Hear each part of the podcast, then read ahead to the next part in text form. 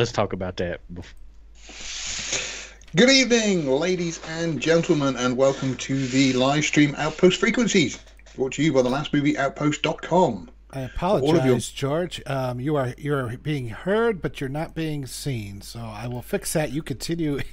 continue. I was going to say that's probably a good thing. Nobody wants to see me. Just like his mother always wished.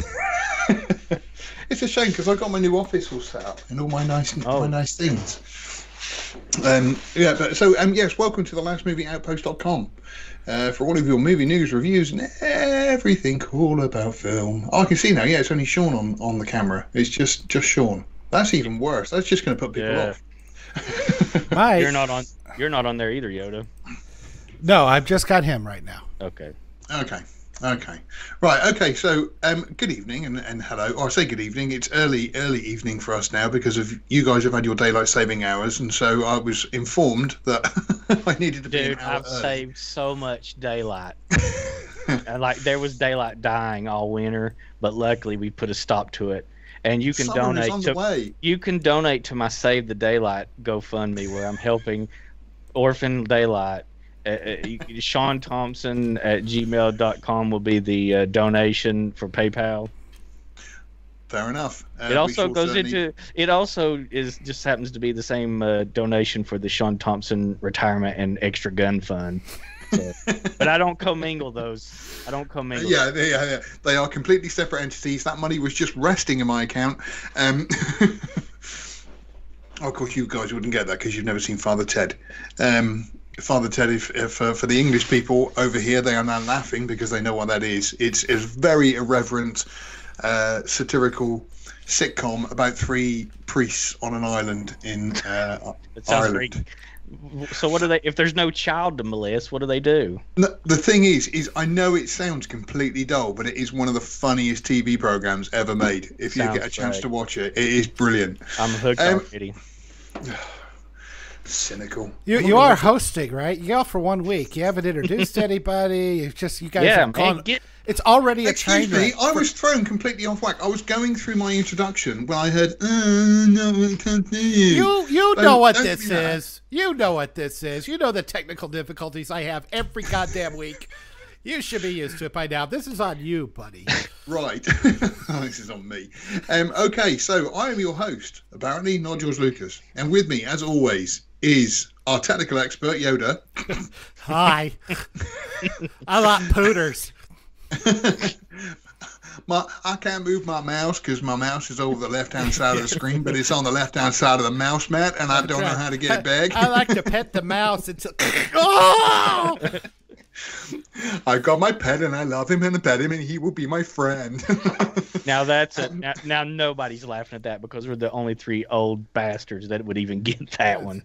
Yeah, that's what uh, uh, public school is actually worth a shit. They gave you books that even, weren't yeah, like so mamas and shit like that, right? Mm-hmm. Had to read Steinbeck and, and Shakespeare. Oh, yes, that's right. Oh, good old Shakespeare. Um, right. Anyway, so and also we've got Sean with us this evening. Hello, Sean. Hi. I'm so excited to talk about Star Trek Wars again. This is this is a good one. I think you're going to enjoy this because we. I mean, oh, me I, too. I am not going to be. This isn't a kind of. This is going to be a competition, but it's going to be more of a competition of who is getting screwed over more. You know, and so I think you might actually enjoy it because it's not it's not a kind of like who's is better, Star Wars or Star Trek, because we all know the answer to that. Obviously, Star Wars. Um, but, but who's, who's getting screwed over more? Because this is going to be quite the debate, I think, because both sides have got a good argument in uh, in light of what's been going on. But should we talk about some other news in the meet uh, uh, first of all? For, before we get started, we got to talk about the uh, movie news video from last night. That was great. The Putin. right. Anybody asks, okay, you guys wonder why we put politics. Why we end up talking some politics sometimes. It's not because we want to. It's because freaking Stacey Abrams appears on Star, Star Trek Discovery. That's why. that piece of human excrement who has that that wonderful photo of her maskless with all the little children around her masked, all the underlings masked, you know, the, the, the one who can't accept that she didn't. So then I, you know, all these Hollywood stars that you know kiss just get up there, act, and shut the hell up because you don't know what you're talking about most of the time.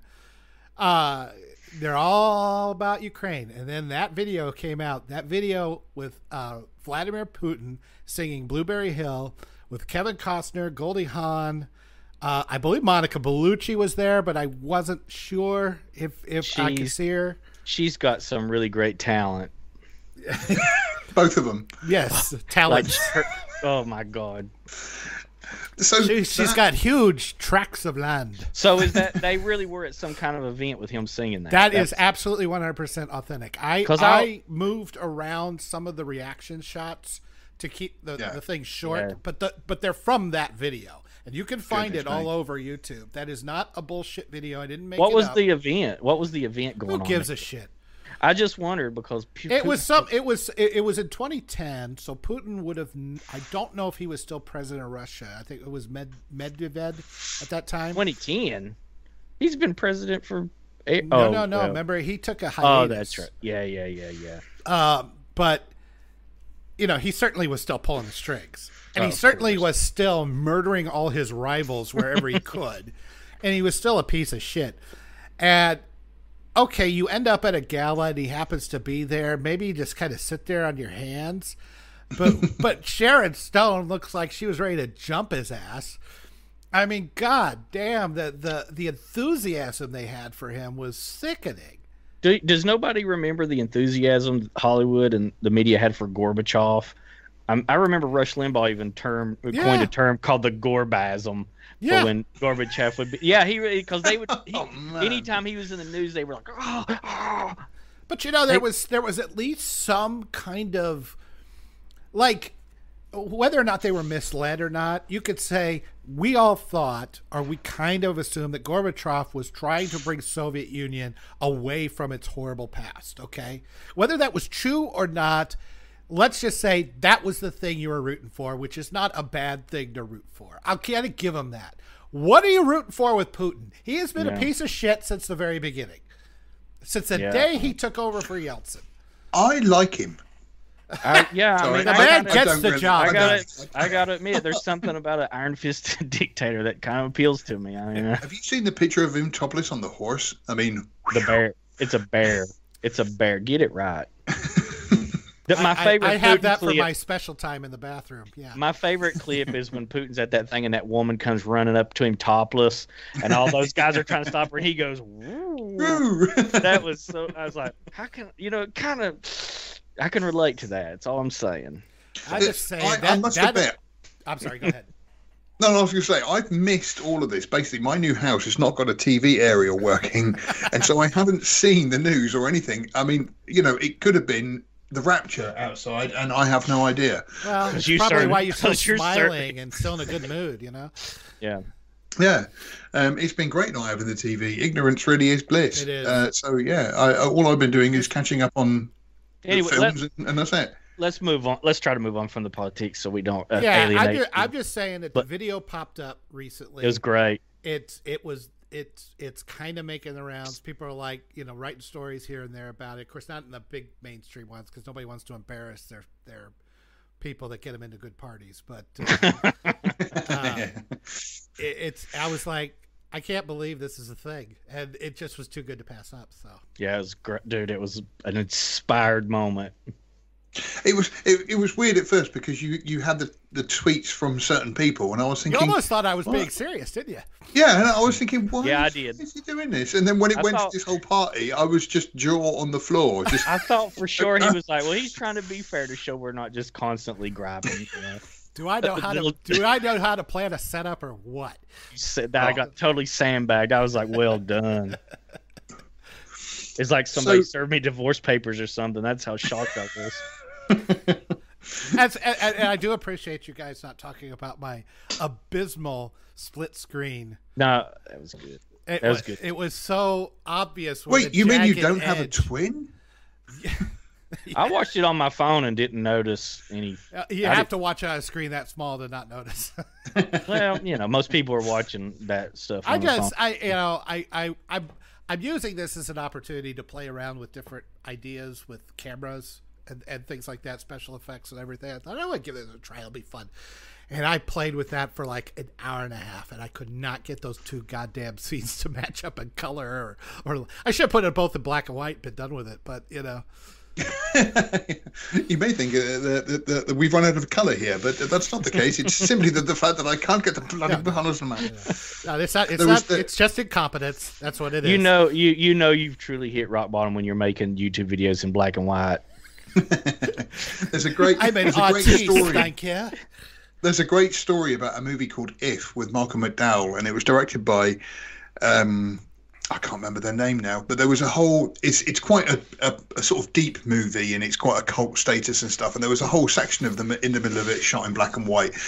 And for years, these film critics have mused and sort of said, "Oh, this was shot in black and white because you know they were showing the oppression of society and blah blah blah and all this lot." And it was only years later that the director came out and said, "We couldn't afford color." So yeah, there's an ana- yeah, there's a famous anime from the 80s or 90s like it's called gunbuster and the last the last like 20 or 30 minutes of the episode it's done. And this very convincing it's like black and white freeze frames of this major battle.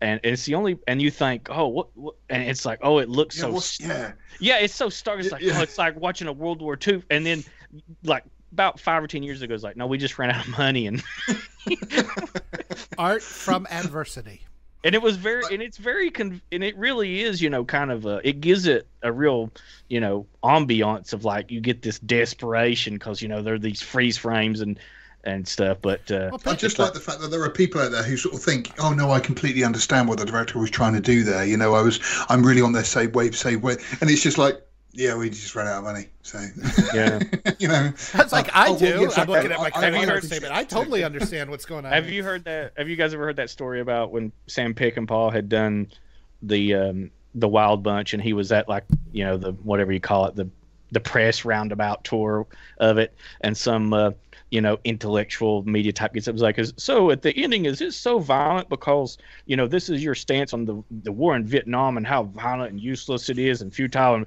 you know, it goes on for 10 minutes and he goes, no, I just like a good shoot 'em up. no, there's no graces you know, or anything else. that's a, that's a that's an interesting like you know Clerks was famously you know it was black and white because he just couldn't afford film stock and people don't realize how how much film stock actually costs and the price difference between hmm. color and and black and white is significant. Now, of course, everything's digital. Nobody, you know, yeah. it, it obviously is a choice.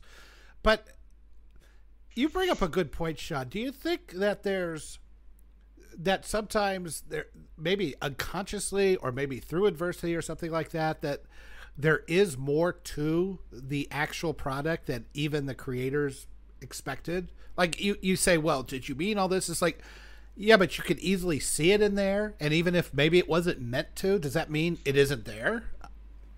Yeah, I I think that oftentimes it is because th- these are creative people that they even with little to work with, they're still going to impart.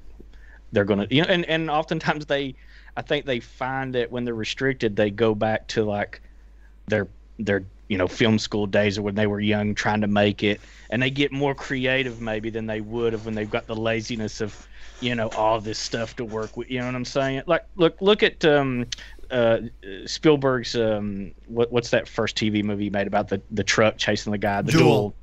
Uh, there's nothing in that really, you know, special effects wise, but man, it's really compelling stuff. Well, and uh, then you go, then you look at Ready Player One, and you're like, well, yeah, you know. So well, I think that the original Star Wars. There's, there's, yeah. The original Star Wars clearly, maybe this is our segue there, George, but uh, uh, the original. If you say it, it kind of loses it. You know, you yeah, that's what I was going to say. It's it. like, uh, it was so, it seems so planned, and then you ruined I'm sorry, it. you've met me, right?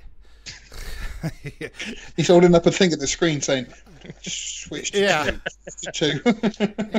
I keep getting this idea you expect competence. I don't know where this is coming from.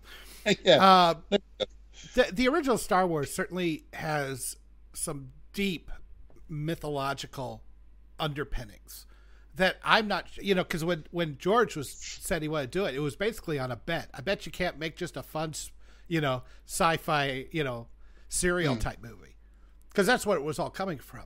But there's there's so many, you know, call it a you know a lightning in a bottle or whatever you want to call it but it, it there's so many moments in there that clearly resonate well beyond just an awesome sci-fi adventure that that mm, yeah. you know people look i love back to the future i still watch back to the future but nobody nobody is really as deeply you know into back to the future like people are into star wars i mean i think jedi mm. is now a religion for christ's sake you know it's it's it's bizarre. This in the UK, we had a massive census, and so yeah. they said, you know, basically, if you get over ten thousand people saying it, it's a recognised religion. So in the UK That's right, now, Jedi is.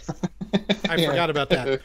So I mean, how does that? How does it's got to be more than just what George was trying to do. And I'm not saying that he didn't have a huge hand in it. And, and I always have defended George as being a great big idea man. Uh, mm. It's the details where he gets bogged down. To, I don't like Howard sand. the Duck. I think Howard the Duck proves that. Yeah. Did he direct that? Uh, he already produced it, I think. Yeah. Yeah.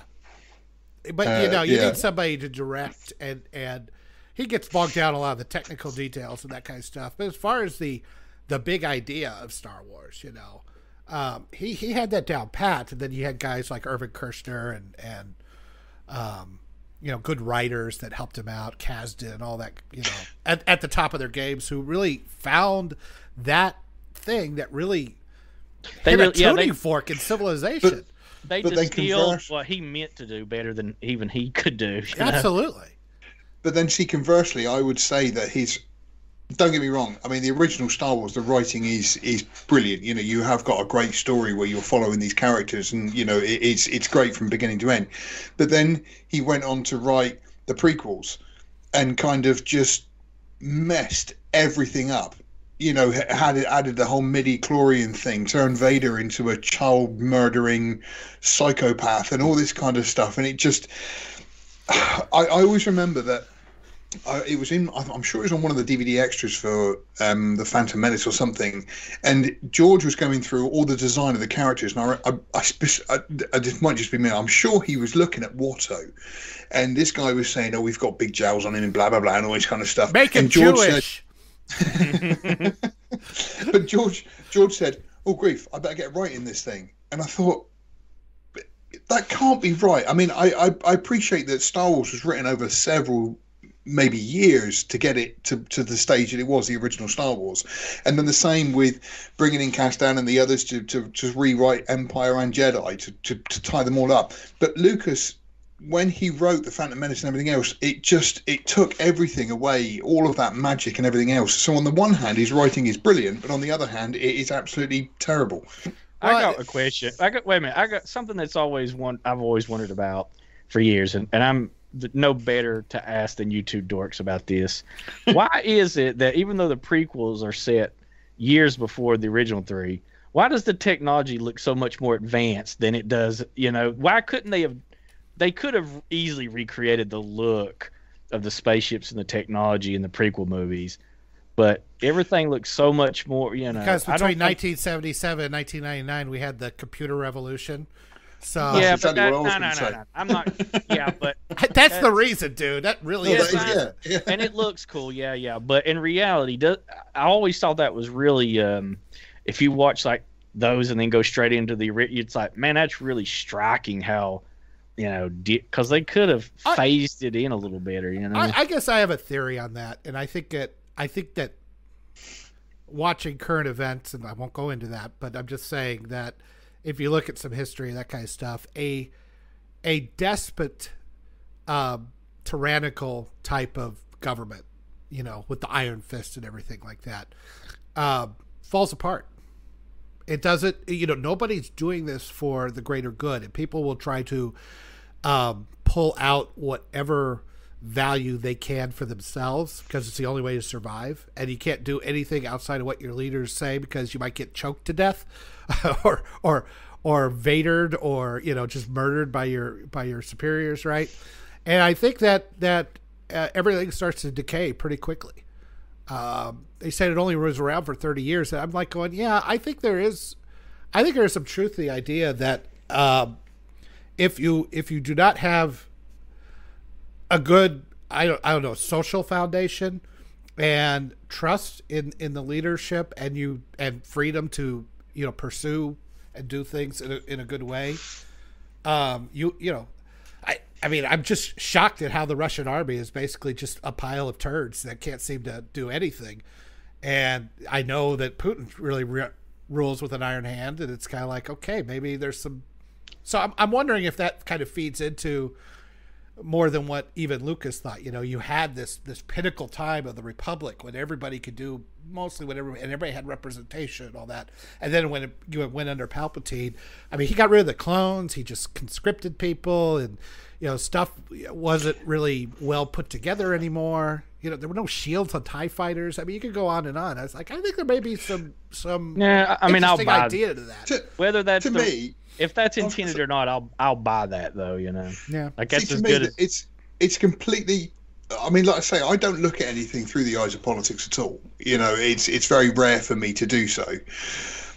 For me, like Tatooine, where the majority of um, the the original trilogy is set, obviously, you know, um, four and um, four and six are pretty, you know, quite a lot set on there. It's just a dirty, dusty old planet with crappy old stuff where nobody can get anything new. Whereas uh, the Phantom Menace was set on Naboo, where it was set in a palace, where you know there was a ruling government and everything else, and so everything did look cleaner and newer and fresher, and and so they had the money to do that, whereas Tatooine never did. That's oh, that's the way I've always seen it. Yeah, uh, I, you're not wrong on that. I mean, I think there's you know obviously we got all these locations and everything, and we want to have different sets and all that kind of stuff. I'm just, I think Sean, correct me if I'm wrong. I think you're looking at more of the technology, technological that, differences. That's what I, yeah, that's what I'm talking about. Is yeah. The, you know, they've got like Tony Stark stuff in the first in the prequels, and then everything's so dry. You know, and and yeah, and that's that's where I, you know I'm trying to come up with it. I can understand the rebels having cobbled together stuff, but the empire, even at the end of the last prequel, when you know Darth Vader comes out, no, you know, they go right into a scene of they're sitting on the bridge of a Star Destroyer or whatever, and it's like it's that, it's like okay, they still would have had enough money and resources at that point to. Uh, well, the guys at the top always do well. Right, but, oh, yeah. but but they don't. That's the that's the thing, though. You some, know, you go some right of in... it, some of it's obviously you know special effects and stuff at the time. But yeah, he, well, he just want you know he yeah. had new he could do it because new technology, of course. And but you know I always thought that was a very weird contrast to go maybe. From, you're, you're you're you're taking people from you know conscripting them, and stormtroopers can't seem to hit you know the the floor with a can of paint, let alone shoot anything worth a damn. and so you know, maybe they simplified all the controls because they're like red button stop, green button go. you got it. Yeah. you know? But then conversely, again, I just think it comes down to I don't want to say laziness on George's part, but what he did with the prequels. On the one hand, I was excited to see it and everything else, but on the other hand, there is so much that just disappoints me with them. You know, like as I come back to the whole midi chlorian thing and everything else. So just the fact that he did change the style so that everything is clean and, and, and computer generated in in the prequels. It was just one of those things that he just didn't. I don't want to say didn't care about, but just didn't think about. Well, I I look at it the prequels like if you look at it from a very broad strokes. I think there's some good framework there. Uh, a a republic at the height of its powers.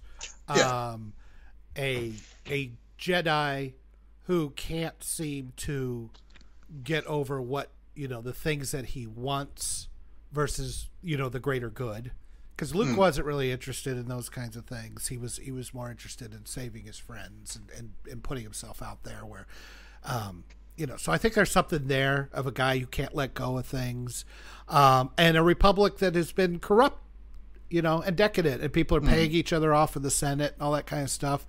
Um, and, and I think that and then an external force, you know, the separatists, right? An external force that's been created to to put Palpatine in, in power. I think all yeah. of those ideas are good. After that, the execution and everything to get there. I, I also don't think it's a bad idea to say, hey, maybe the Jedi weren't as awesome as we think. Maybe they screwed up. I always uh, thought they were kind of the, you know, sort of like low key villain. They are, you know. No, I like... know, I know. We've had this conversation before. But, I, I, yeah, villains would have. Yeah, that's the problem. They come across almost like villains, or you know, they they don't seem to. Have, they seem to have lost their humanity. But I think they should have. You know, if it was done right, it could have been looked at as a failing, and uh, and a re-understanding of what Jedi should have been about that they've mm-hmm. forgotten along the way, and that's you know maybe Yoda and Obi Wan kind of were the only two that seemed to still follow that, and that the rest of the Jedi maybe fell or became evil. I mean, I think there's a lot of things they could have done, and I think there's some some ideas there. It's just that's not what we got. The, the problem is, is, especially when you're making something like a sequel or a prequel, really, you have to pay attention to the details, and the devil is in the details. Yeah. When when especially, you know, uh, especially when you're talking about something like this, this is not some. this isn't a prequel to Texas Chainsaw Massacre where it doesn't really matter. This is uh, something uh, yeah. people obsess over, so you don't, you know, you can't just half-ass it, you know. Well, not I mean, fan, not with a fan base like Texas that. Chainsaw Massacre. Was he using two-stroke oil or was it four-stroke? Because I mean, forget it. You know, if if he's using the wrong oil, then just this, forget it. That's a, That's a Black and Decker. That wasn't what he liked. Uh, so so George, would you agree with me that the basic framework that maybe failed, but the basic framework that he that there was a a, a, somewhat of an idea and a construction that we we could we could say the execution was terrible, but that there was a somewhat of a plan there, and you could kind of see it through all the garbage. Yes, I always remember. I always remember Rick McCallum, who was the guy who produced the special editions and then the prequels. I remember him talking about um, oh, the second one, Attack of the Clones, and he said that the script was so I can't remember the word he used, but he said it, we could change things as we were working on it.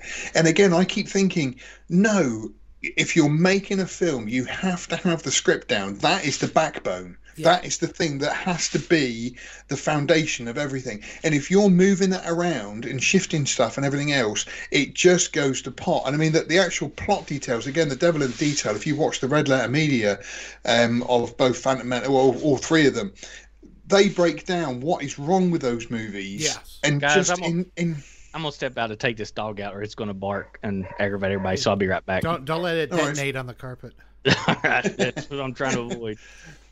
Uh, what what I'm what I'm trying to say, George, is that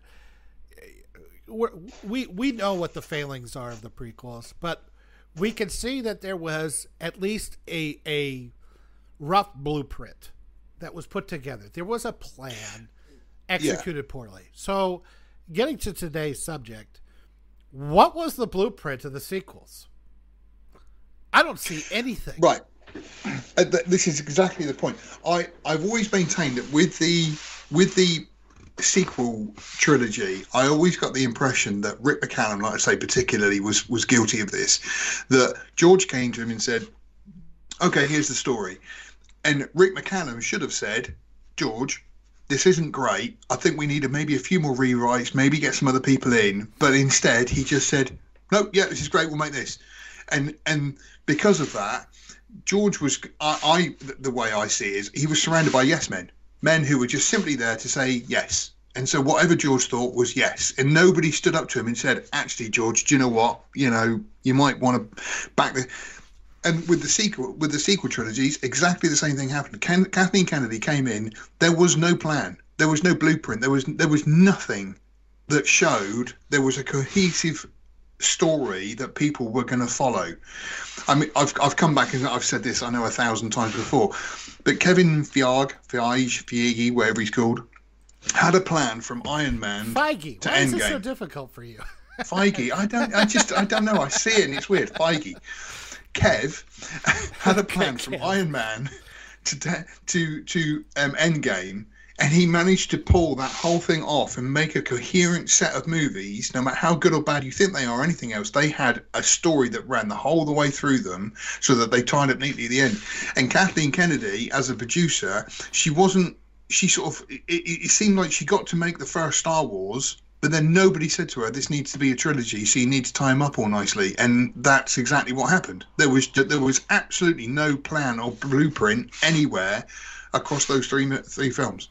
Yeah, I mean, I Kathleen Kennedy is not the idea person. She's not the writer. She's not the. She's the producer, and it's her job to get the right people in there and approve all yeah. this stuff. So I'm not. Yeah. I'm not giving her a pass. Don't get me wrong, but I think I think it's that stupid bad robot J.J. Abrams mystery box garbage where they like we're going to set up all these mysteries and we'll figure it out later. No bullshit. Oh, that's that's the worst. That, that that's what ruined uh, Prometheus. Have you guys ever read the original script or treatment for that? And it and it was like all the plot points. It made perfect sense. It tied into the alien world, but then uh, one of the guys that you know worked for at law uh, worked on Lost is like, no, no, no. Here's what we got to do, Ridley. You know, and then they just it killed it. Well, I mean, you know, they played that card once with Lost, and granted, the setups and everything worked, but then when we got to the end, everybody went, "What?" yeah. And every nobody nobody's looking back on Lost really fondly anymore.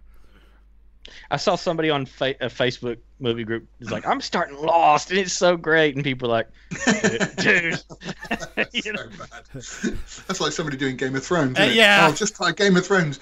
Oh god, get to the end of season five and just turn it off.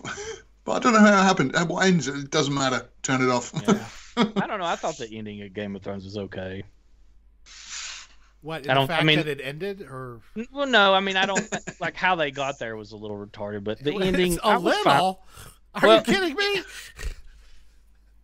anyway, I thought you are it, no longer allowed to contribute to this stream. Anymore. Completely disavow everything. God damn. All right, all right, all right. Okay, I'm sorry. I don't have your all's high-minded ideals of how Game oh, of Thrones. Oh yeah, Mister, who you two geeks with your Star Trek and your Star Wars. the Game of Thrones ended not that badly. Oh, whatever. Yeah. Well, how how did you think it was going to end? Better than that. Better. yeah, anything would have been. That's better. your maybe fault. not having, maybe not. That's you your... know building That's up your... the Witch King or whatever his name was the entire seven seasons, only to have Arya come in from the back with an icicle and say, "No, no, gotcha. no." I'm, I'm not talking about that part. I'm talking about the ending. Ending. You know, the last. I'm talking about the entire eighth season was garbage. Yeah. Yeah. yeah I think it's your own fault for, uh, you know. it's your own fault for you know liking As stuff. A, you know, it's not made for you. Do better. It wasn't made for you. Matt, Matt, Matt Inc. is all over the chat here. Do you want do you want to modif- mollify him a little bit before he? Yeah, he's, he's accusing think, me of browsing think... the news. No, I've got the control panel right here, and then I've got the TV up here, which I actually so I can look at the camera. You know, it's a whole thing I got going on here. It's amazing I can even function. And I didn't go think to, so. I didn't go to the toilet that time. I took the dog out to the toilet. um, I probably but, will have to go. But since you were out there, yeah. yeah. when you ain't got well, no hand, see, when you don't have toilet paper, the dog's fur, you know, in a pinch. Well, no, I was just going to say he, he went out to take a dump, and we were talking about Star Trek, so same thing. hey oh, I'm here all week. Be sure to tip your waitress. Um, he, uh, uh, Mannix thinks that uh, Marty McFly is a religion. Well, I don't think it is. Interesting, but you know, um, you, you everybody goes around on skateboards and plays guitars too loud. I wonder if because it's a comedy, it doesn't get the same sort of, um, you know, you, you, when you were talking about it earlier, you brought that up. I wonder if you know because it's mainly a comedy, it, it doesn't have that sort of. Uh, you know, I mean, people I think, love it, but it's not. You know, I think uh, uh, with you know with Back to the Future, you kind of think to yourself, "Oh God, I wonder what would happen if I went back to my teenagers years and you know saw." make out with my mum. She was hot. All this kind of stuff. I suppose they only think that in America, don't they? Um, my mom may be watching this, says, so I ain't saying wait a minute, nothing. Wait a minute. Sa- says the guy who's ruled by an incestuous family. yeah, no, actually, yeah, I can't deny that. Um, but but with it, it's you know, it's it's a fun movie and it's a fun entertainment movie. Whereas obviously something like Star Wars or maybe Lord of the Rings, that kind of thing, is obviously a you know a fantasy adventure mm-hmm. that you can get lost in in a world, and that's why the world was built up and the universe became became what it did. Yeah, I mean, I think it hits mythological underpinnings that you know are in so many different stories throughout all good versus evil. And, yeah, yeah. You, you can go to all kinds of civilizations and you'll find stories that are very similar to this. Back to the Future doesn't really touch that kind of thing, but it, I mean, it's a fantastic movie trilogy. I love it. I don't want to ever see it remade, and I'm glad. Uh, you know, Zemeckis needs to stay alive forever to make sure that doesn't happen. At least, at least till we're dead. Yeah, he has to at least. yeah, that's right. Until we're dead, yeah, that'll be fine. But so you guys want to get on with your uh, your debate? Yeah. So um, who's what, who's taking which side of what? I I. I think Sean's taking both sides because he loves both Star uh, Wars Sean, and Star Sean, you are our moderator, okay? All right. You're yeah. a moderator because you don't give a shit. So the I, I, that's I'll, I'll take the Star Trek side, and and George can take the Star Wars side of who's gotten raped worse. What is that? Is that the is that the topic on the table here? Actually, I think it was think... uh, non-consensual butt stuff was the term we agreed on yes. in the Slack chat about what to use. Who's been abused which, on the pinball which... table worse?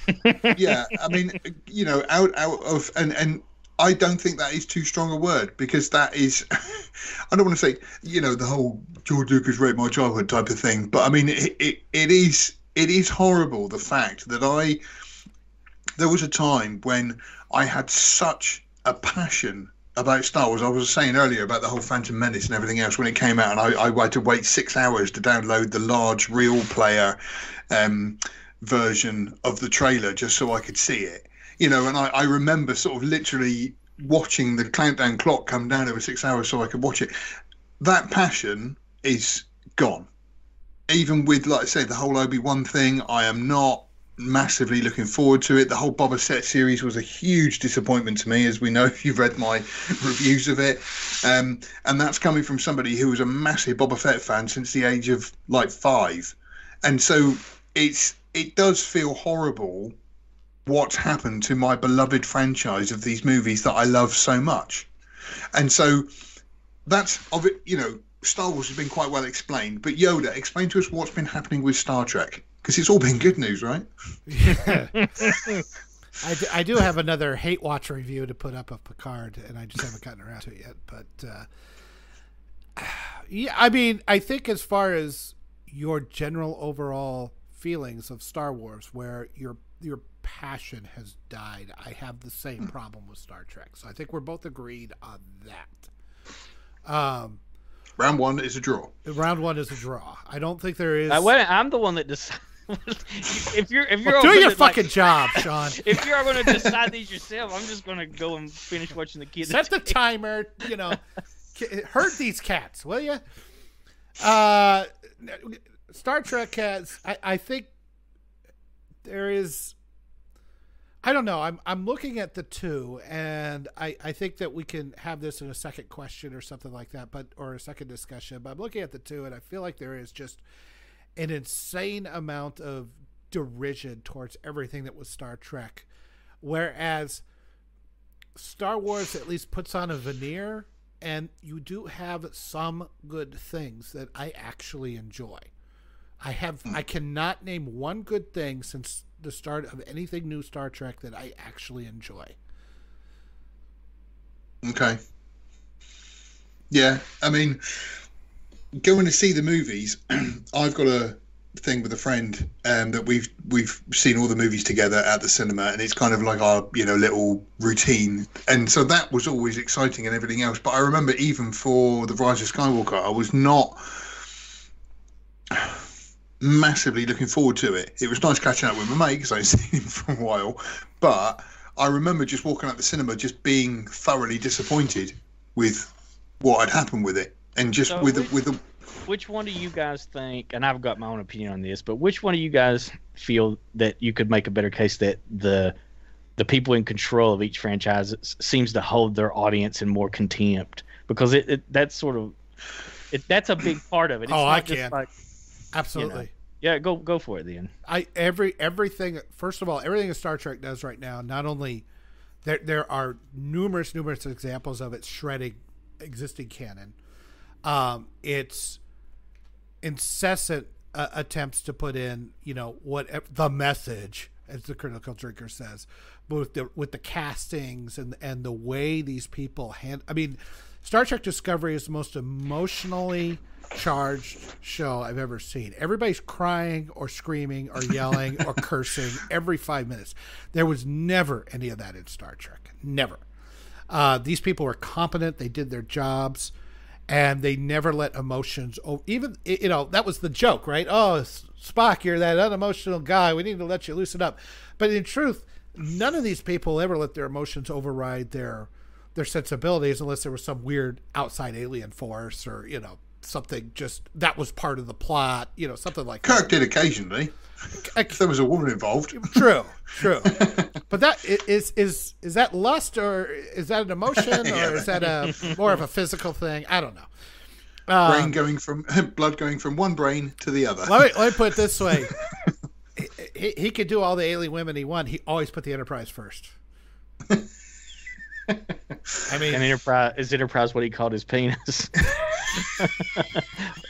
Fire the photon torpedo. After torpedoes fire. Um, that puts a whole new spin on things now. Oh, really? You want me? You want me to do that with Star Wars? Get clear, Wedge. You can't do any more good back there. Luke, at that speed, are you sure you'll All be right, able to pull out in time? Let's not make. You came in that thing. You're braver than I thought. let's not make this vulgar, guys. Okay. Oh no, they've already done that for us. Uh, so I mean, I can't find a show that doesn't seem to actively insult Star Trek, and none of the showrunners seem to give a shit or understand Star Trek. I can't say that about Favreau and Dave Filoni. The, uh, it's weird though that you say that one of the things that has caused the problems is this whole diversity and let's say woke because Star Trek itself was always quite woke anyway, wasn't it? You know, they had a black woman. No, and, and, no, no, I, I mean, no. I don't, I don't mean that in a bad way. I don't mean it in a woke way. What I mean is, I, I know what you mean. Forward progression. Yes. You know that all these people could work together, and there wasn't any conflicts or anything else. The core of the idea was that people are what they are despite or irrelevant of what they look like. Mm. It was it was to show that merit and talent and skill were much more prized than skin color or alien species or any of that, right? It was about what you could do. And and what Gene was trying to show, especially in the 60s, let's face it, right? Um, that that is the message that is important. Not what you hmm. look like, not what you, you know, whether you're male or female, but whether or not you can do the job and you can do the job to a, to a high level of quality. That is not the message now. It's not. It's it's abs- it's actually 180 degrees. So when they put these the people of diversity and everything in there, they're trying to say that this is far more important than what they could do. So if they're a crying right. baby when a Klingon attacks, you just got to deal with that. It's it's almost it's it's far more insulting, really, to to the race mm. that they're trying to elevate because of the way they portray it.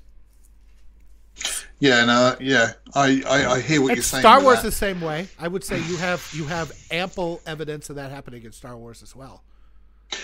I mean, that's the thing I always come back to is the fact that the whole forces female thing started before the movies were even made. Yeah. And so they had their agenda ready that you know the new Star Wars character was going to be a female and she was going to be great at everything. And so that's what happened and because of that there was no real conflict and the and the whole fact of who we were as at the age we were, the fans we were. You know, we were Luke growing up. We wanted to be Luke Skywalker. We wanted to, you know, have the lightsaber and save the girl and beat the bad guy and everything else.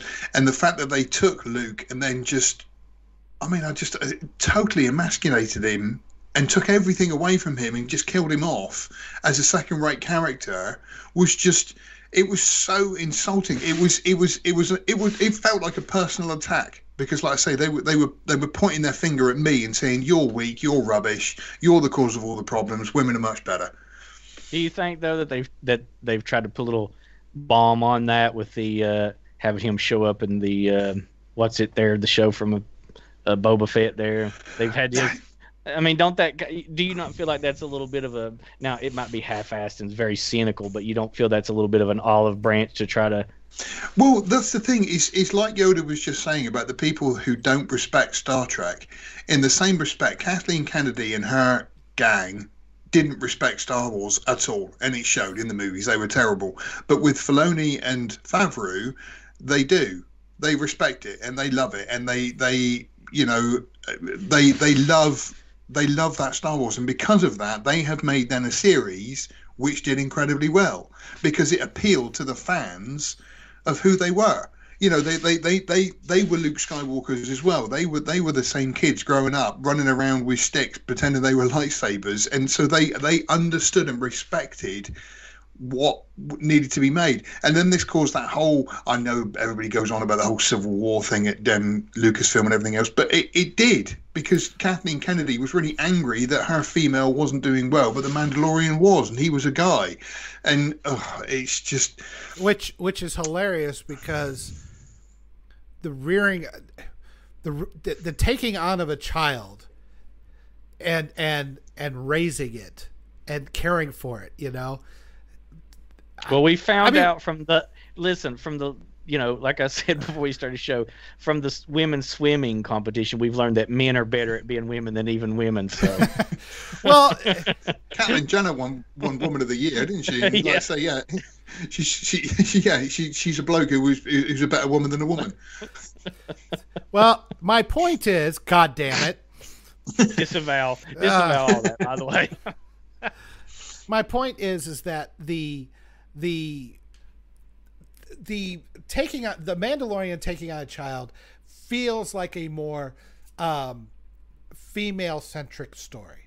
Um, okay. You know, the man a male centric story is a guy just going out there and fighting and and you know cutting up the bad guys and, and flying you know big planes and fighters and you know fighting and and taking I, I, care I of the know. child is is a more a, of a female that's kind of centric but that's a, story it's that's a pretty good uh, rip off of I won't say rip off, but that's heavily inspired from the Lone Wolf and Cub, you know, I, Japanese. I, I, am not saying that that fatherhood isn't a big deal or that women can't, you know, Wonder Woman, some of this that, that that there aren't a lot of exceptions and really good exceptions to that idea. I'm just trying to uh, boil it down to a very basic. We know you you think women should be in the kitchen and shouldn't be allowed to talk or do anything.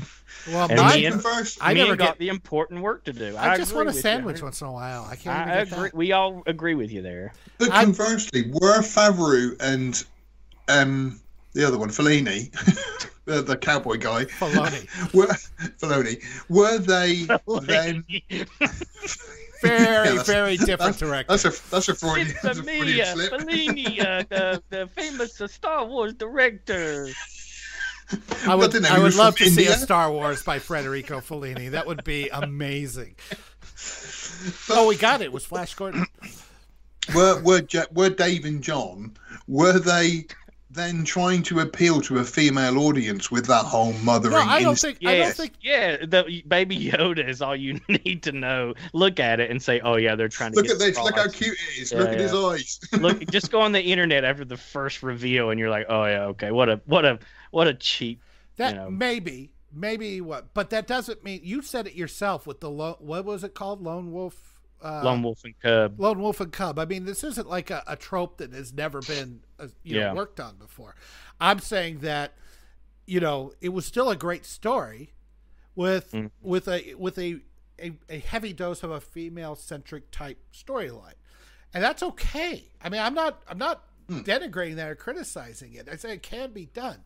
What I think that Kathleen Kennedy wants is that she wants women to be men and that mm-hmm. they and and that women sometimes have this weird idea that men because they overcome and they are shown to have power the superman the luke skywalker the batman you know the superheroes whatever they're shown to have power that they are that they don't have any problems and and they're missing the idea first of all men have a boatload of problems that nobody wants to ever talk about and two those stories are all about helping men overcome problems in their lives because the heroes usually have to overcome some sort of weakness, some sort of problem, some sort of something, right? You know you're making George's case for him here, right? When you're supposed to be arguing for Star Trek. no, actually, I'm making my case. I'm saying that Star Wars oh. isn't raped quite as badly as Star Trek. I, I okay. Do you remember well, the time, it was his Sean? But it was his turn to make the. Don't, don't, you just overtook him and. Don't make me go John Amos on you here. All right. If you want to be here, son, you got to stay off the drugs. I'm letting him have a rant because I know he'll tire himself out in about 20 minutes. So, whatever the argument is, then I'll win. default, default, default. the two greatest words in the English language. yeah. take what you get. A win's I, a win.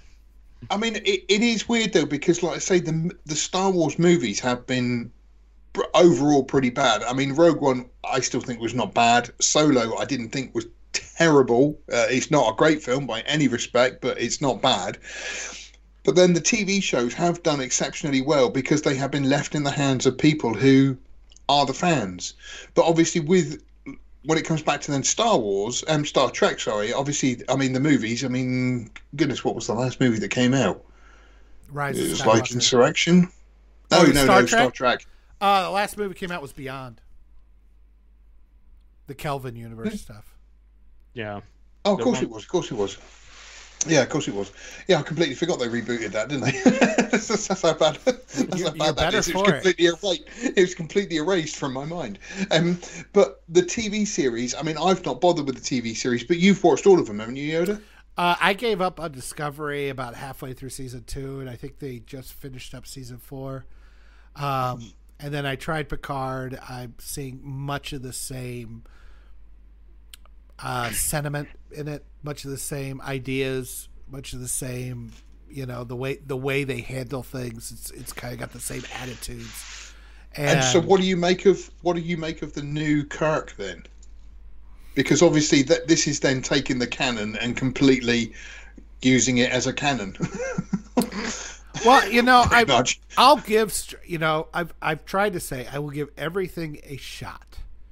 You know, as bad as everything has been with Star Trek, and I don't, I'm not optimistic.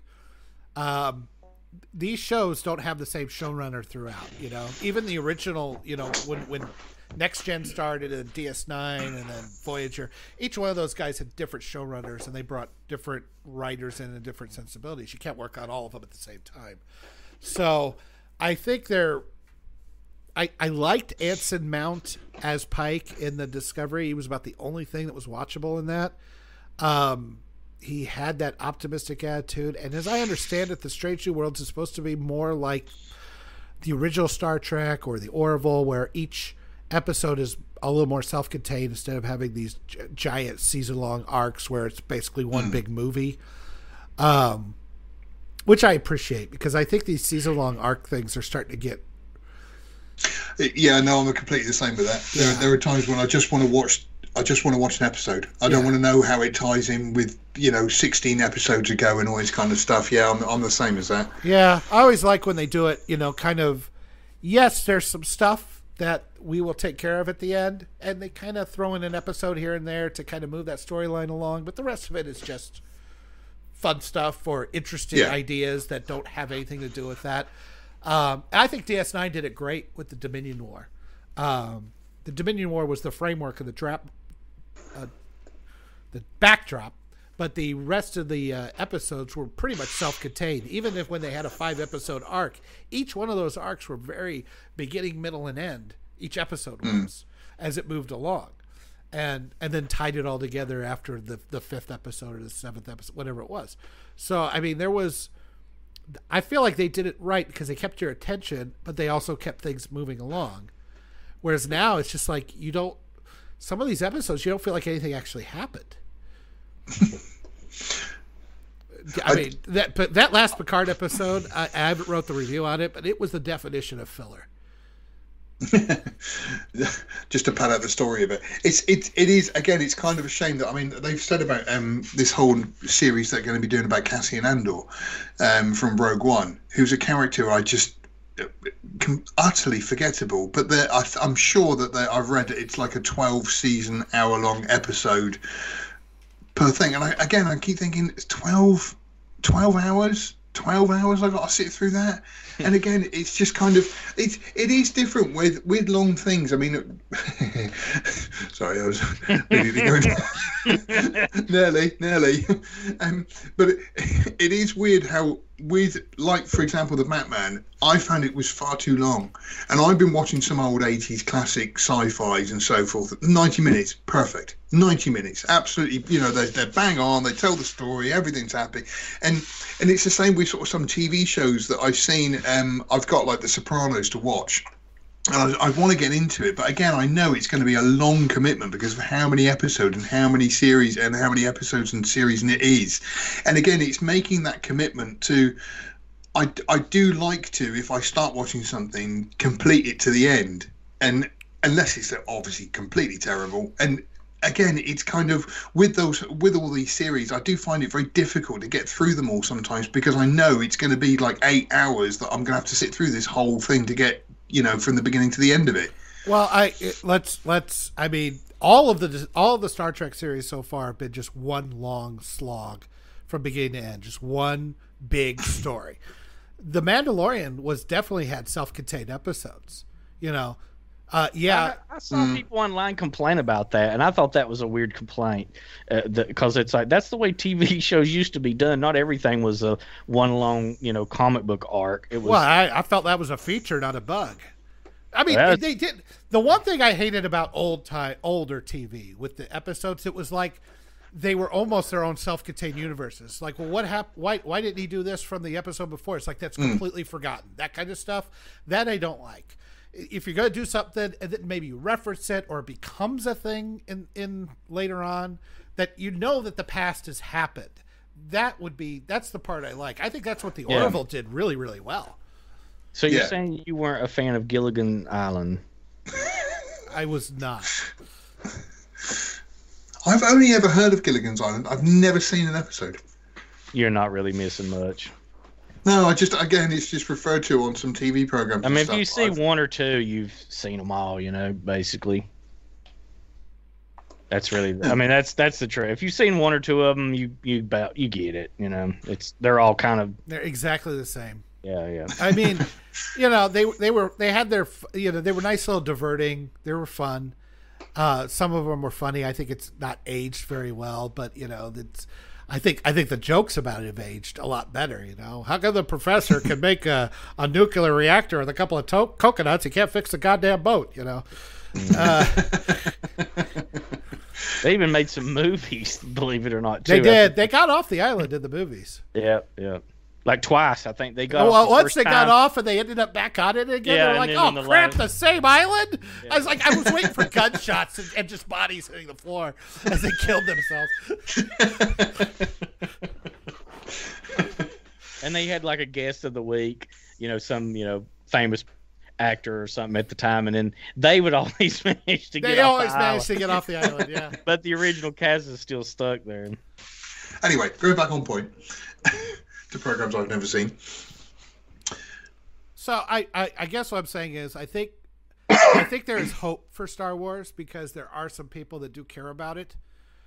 If if you want to split it up, if you want to say saga versus ancillary properties, the saga was absolutely screwed over as hard as anything as Star Trek has. Hmm.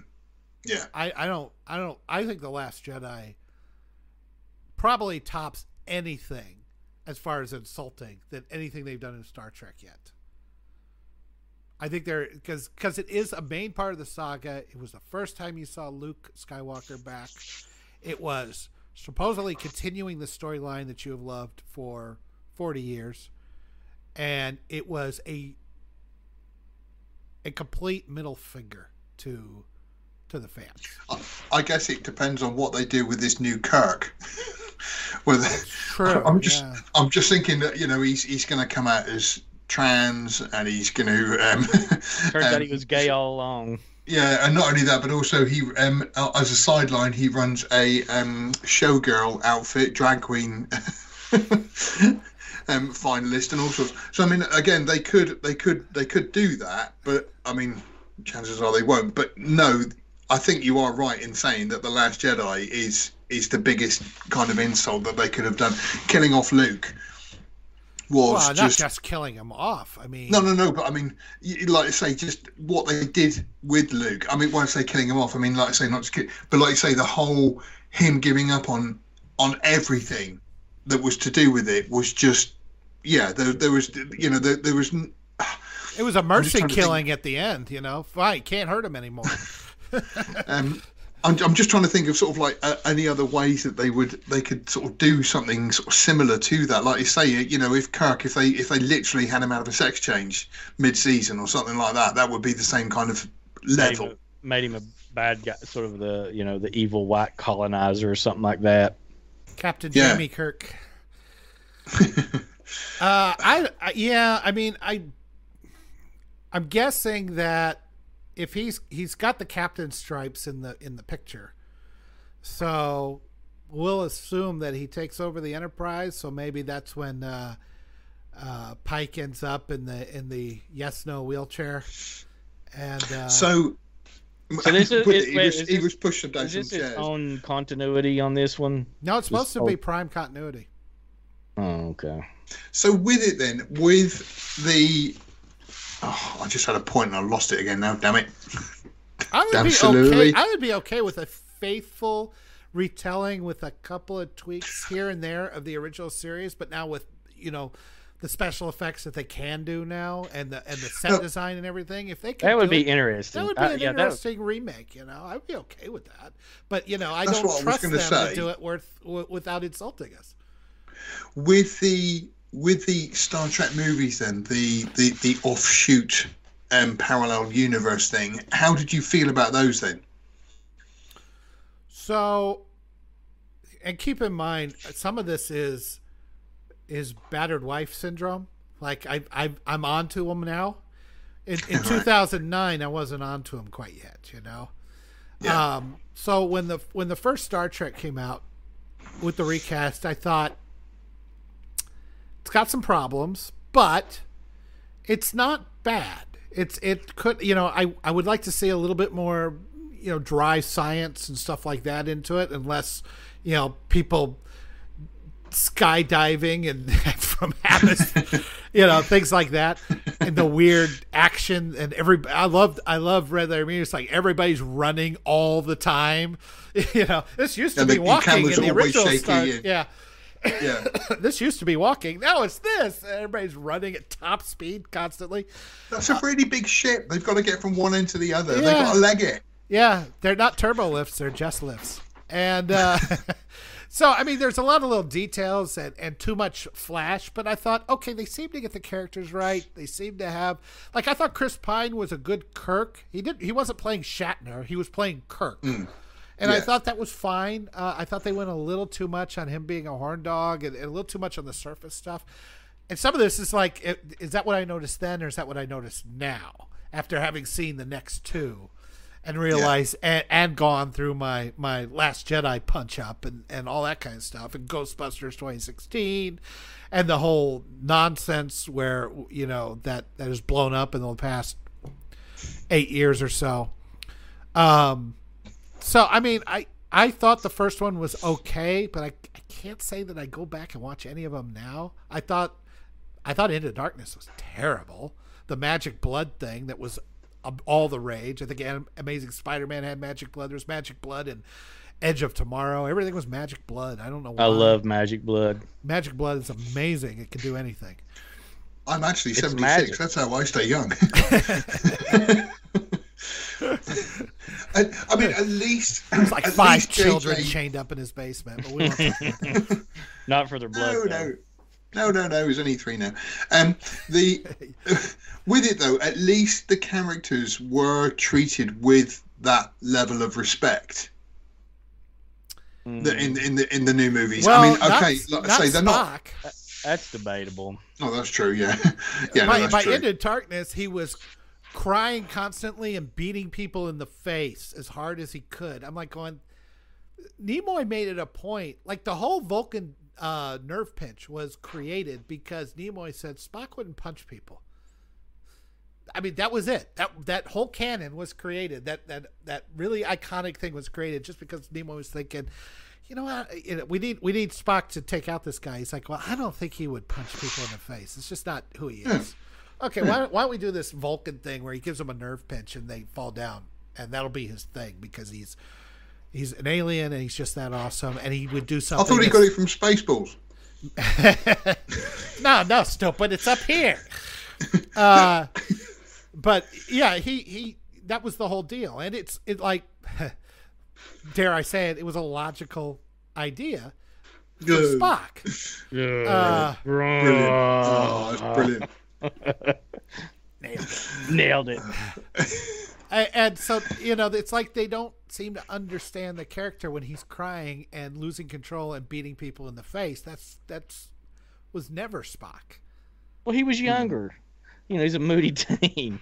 yeah, give him a break. i mean that's that's how we met him right he was beating He up just- kids he was beating people he was beating up kirk he's beating up Uh, and Khan. his whole planet, he can't his whole stop planet, punching people his whole planet got blown up. What do you want from the from the guy? I, I will give you that that you know if your whole planet gets blown up and everything you know is gone that there may be some some trauma there but that was this was A happening before then you know Yeah, that's true.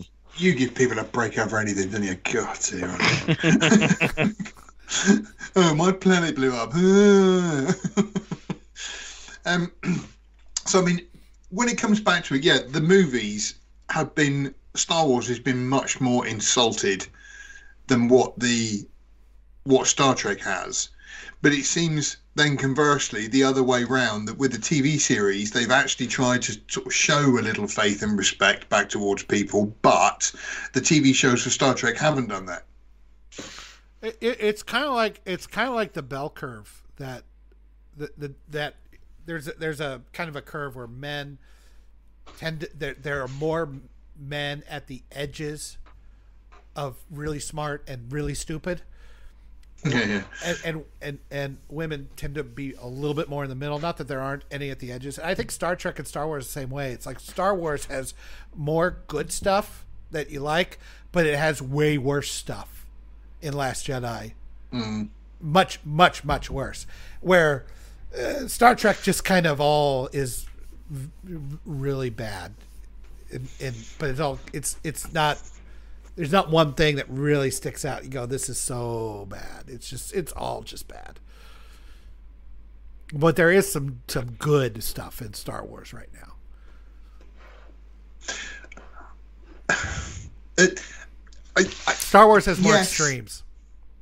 Yeah, I mean, like I say, the Mando. It's funny because I mean, you know, the end of Mando season two with the whole Luke returning. You mentioned it earlier, Sean, was pretty spectacular to see. And I mean, I I do remember that old feeling of, you know, and just sort of, you know, that that that little thrill of excitement just to sort of see that that was that was really good. But then conversely, like you say, with the extremes, Boba Fett is somebody that I have loved my entire life, but that series was just mediocre Well- at best. So, so I put it to you. I was like, why? You, you Mediocre they- isn't insulting though. That's the difference, I think there, because that was me. You know, they just did a bad job. I don't think they were trying to like shit on him or or make you mad or or you know what I mean. Uh, would you agree with that? Like they weren't actively Yeah. trying to destroy Boba Fett or tear him down. Well, I don't Oh, know. There was no. a few. Uh, Yeah, know, I mean- the, the the speeder bikes. There's an argument to be made. Well, but you know what I'm. I think you know what I'm saying. Then. I know what you're no, saying. no, no. I yeah, I, I completely get it. It was kind of like, oh, Boba Fett is a great character. Let's make a let's make something out of him. But it just it didn't work, and it was just kind of it, it's taking away all that mystery and intrigue. I think it was it was Hitchcock who said that if you've if you've got a spy thriller where there's a spy going across the country and, and he's got a case and everybody's trying to get the case. Never show what's in the case. Keep that air of mystery. And it, the same with Boba Fett. That I mean, you know, screen time. He only had seven minutes or something or other in the entire movies. But I love the fact of, of who he was and that mystery about him. When you take that all that away, it just sort of, eh, you know, it's just there's nothing. Um, it, it's like a magician telling you how Yeah, he does a his lot- tricks. A lot of people wanted that though, man. Like all my life, I've always heard, "Oh, we should make a Boba Fett." Ooh. Now that now whether or not that defeats the purpose of him being so mysterious and cool, that's a different argument. But a lot of people wanted something, so Well, there's they a guy. gave you. there's a they guy that tried- should never take off his helmet. Yeah, well, now that that is one thing that they shouldn't. But anyway, I think that they tried to give people what they been, they were demanding. Now they did a piss poor job of it, of course, but See what they Um, should have just done is made the Mandalorian Boba Fett. yeah, that's why I don't understand Yeah. why they didn't do that in the first place. because that that would have that would have cemented his character really well. and that would have. See, to me, that shows small signs of, again, Disney running the show. That even though Dave and John are doing the job that they can, there is still people higher up who are sort of going, "Eh, yeah, but mm, you know, mm, you know," and, and just You, you interfering. Know, you know, the Watchmen was yeah. They were they they were originally um, all the Charlton comic characters that DC had just bought, right? So you had like the Question, you had Captain Atom, you had Blue Beetle, and, and a few others, uh, Peacemaker, I think. Um, and once they bought them, Alan Moore wanted to adopt adapt them into this story, and DC said, "Eh, we want to use these characters, so why don't you just make up new characters? You could do the story, but we just want you to make up new characters." I really wonder if Filoni and, and Favreau original idea for the Mandalorian it was Boba Fett, and that I believe they, that was the case. Yeah, and that mm. they said, "Well, we, we this is a character that's been around forever. We want to do things with him, and you know, there's going to have to be a lot of canon you're going to have to deal with. Let's just make a new character." Which I, I kind of wonder if that's what happened there. I think that's what happened. That or there's something about there's some deal where uh, anytime they use a legacy character, George Lucas gets some sort of like. Uh, uh, no, for real. Like he No, no, gets no, some no, sort yeah. of like. Uh, Ah, you you, know, you're yeah. I know. I think you're right. I think that's a good point. Uh, he, he gets a kickback make- on all that shit. You're right. Because right. think about all the characters, the original characters they killed off, or they kind of faded away, or got rid of. Lawyers ruin everything. Yeah, I think I think it's a combination of those two things. I, I I'm getting back to what you were saying, George, when you talked about how you you had the feelings when Luke appeared at the end of Mandalorian, and I I want to ask you. I was like, well, look, don't you think that the story you were invested in the story? Uh, because I had just as much emotion when Mando lifted his helmet for Baby Yoda than I did seeing Luke appear, and I did enjoy seeing Luke appear because the whole thing felt like it built up to that. They were trying to find a Jedi. Remember, he was he had passed out on the stone, and and Mando couldn't get to him, and then then he got kidnapped, and you know all the stuff that had happened. So you, it all felt earned. It felt like it it had, it made sense within the story as we knew it. There were no Jedi really left. Um, so who else would show up to to take Baby Yoda? It makes sense and it all fell into place nicely. I, I'm just saying, I think a well constructed story and well constructed characters, you could do things like that. You could the, the nostalgia then works better because it's in the within the confines of. You're not subverting expectations, you know. You're you're you're doing what you would expect, but you're doing it in a way that you you know you're you're invested with Boba Fett or like you, you say that like I, I watch Star Trek. It's like, oh, a data set. Oh, there's Guinan. Oh, there's Riker and Troi. I don't care about any of this because I'm not invested in any of the story. So that, that so then it just looks cheap. I actually have the opposite reaction. Like, oh god, they're dragging them into this too. You yeah, those poor people. yeah. I mean, do, like you- do you think that that's part of it? I, I mean, like I say, the whole nostalgia thing, I'm not a fan of either. Scream Five, whatever it was, just coming out, was a complete remake of the first one. But it's just, oh yeah, but it's Screaming. They're all great, and and you know, the like I say, that the whole. I think it was for me. What it was was just bringing Luke back at the end of that was. I was seeing the Luke I always wanted to see you know that in the last jedi luke was a wet blanket who'd given up on everything he was completely copped out everything had gone wrong so he was just not bothered so end of story. Whereas luke turning up and taking out that that death squad of troopers and everything else was badass and that's the, that's the luke i wanted to see. I wanted to see luke at the height of his powers. But my point is, is that if you weren't invested in the story, if you felt insulted by the story, seeing Luke come out, come in and do all that would have felt like just one more thumb in the eye, rather Yeah, than that's- Oh. a really That's good what I'm- moment. That's what I think is that they they try whether you know it's out of like oh god we got to reverse course or we're going to lose our ass but they they seem to have at least put out an olive branch to try to give some fan service there they know that they had to do something now you could argue who was responsible for it or not but they you did get something that you did like right yeah yes, I got something that I liked, but I didn't. I I liked it because it was wasn't forced. It wasn't cheap. It was yeah. earned, and that's why I liked it. I mean, you know, if you say, "Don't you want to see Luke fighting?" and that's all you care about. I mean, to me, that's the kind of the same mentality as going to see a fireworks show. You know, well, but I they, but they put, booms, big deal. But they, but it wasn't just like throwing him up on screen. They did put effort into making it where you would, where it was quality. You know what I mean? Yeah, but the they quality came from right. the story that happened before yeah. that had nothing to do with him. If, if the story had got boring and, and you, you sort of switched off halfway through, you wouldn't have had that moment at the end of the season too. Yeah, but that that's exactly what I'm saying though. They made it a quality so that you would like it instead of just being like, oh, let's just slap anything together oh, these losers like Luke, put him in it. That'll satisfy these idiots. Yeah, I, I, I, think we're on the same page here. Just, I, I'm just trying to say that you know this.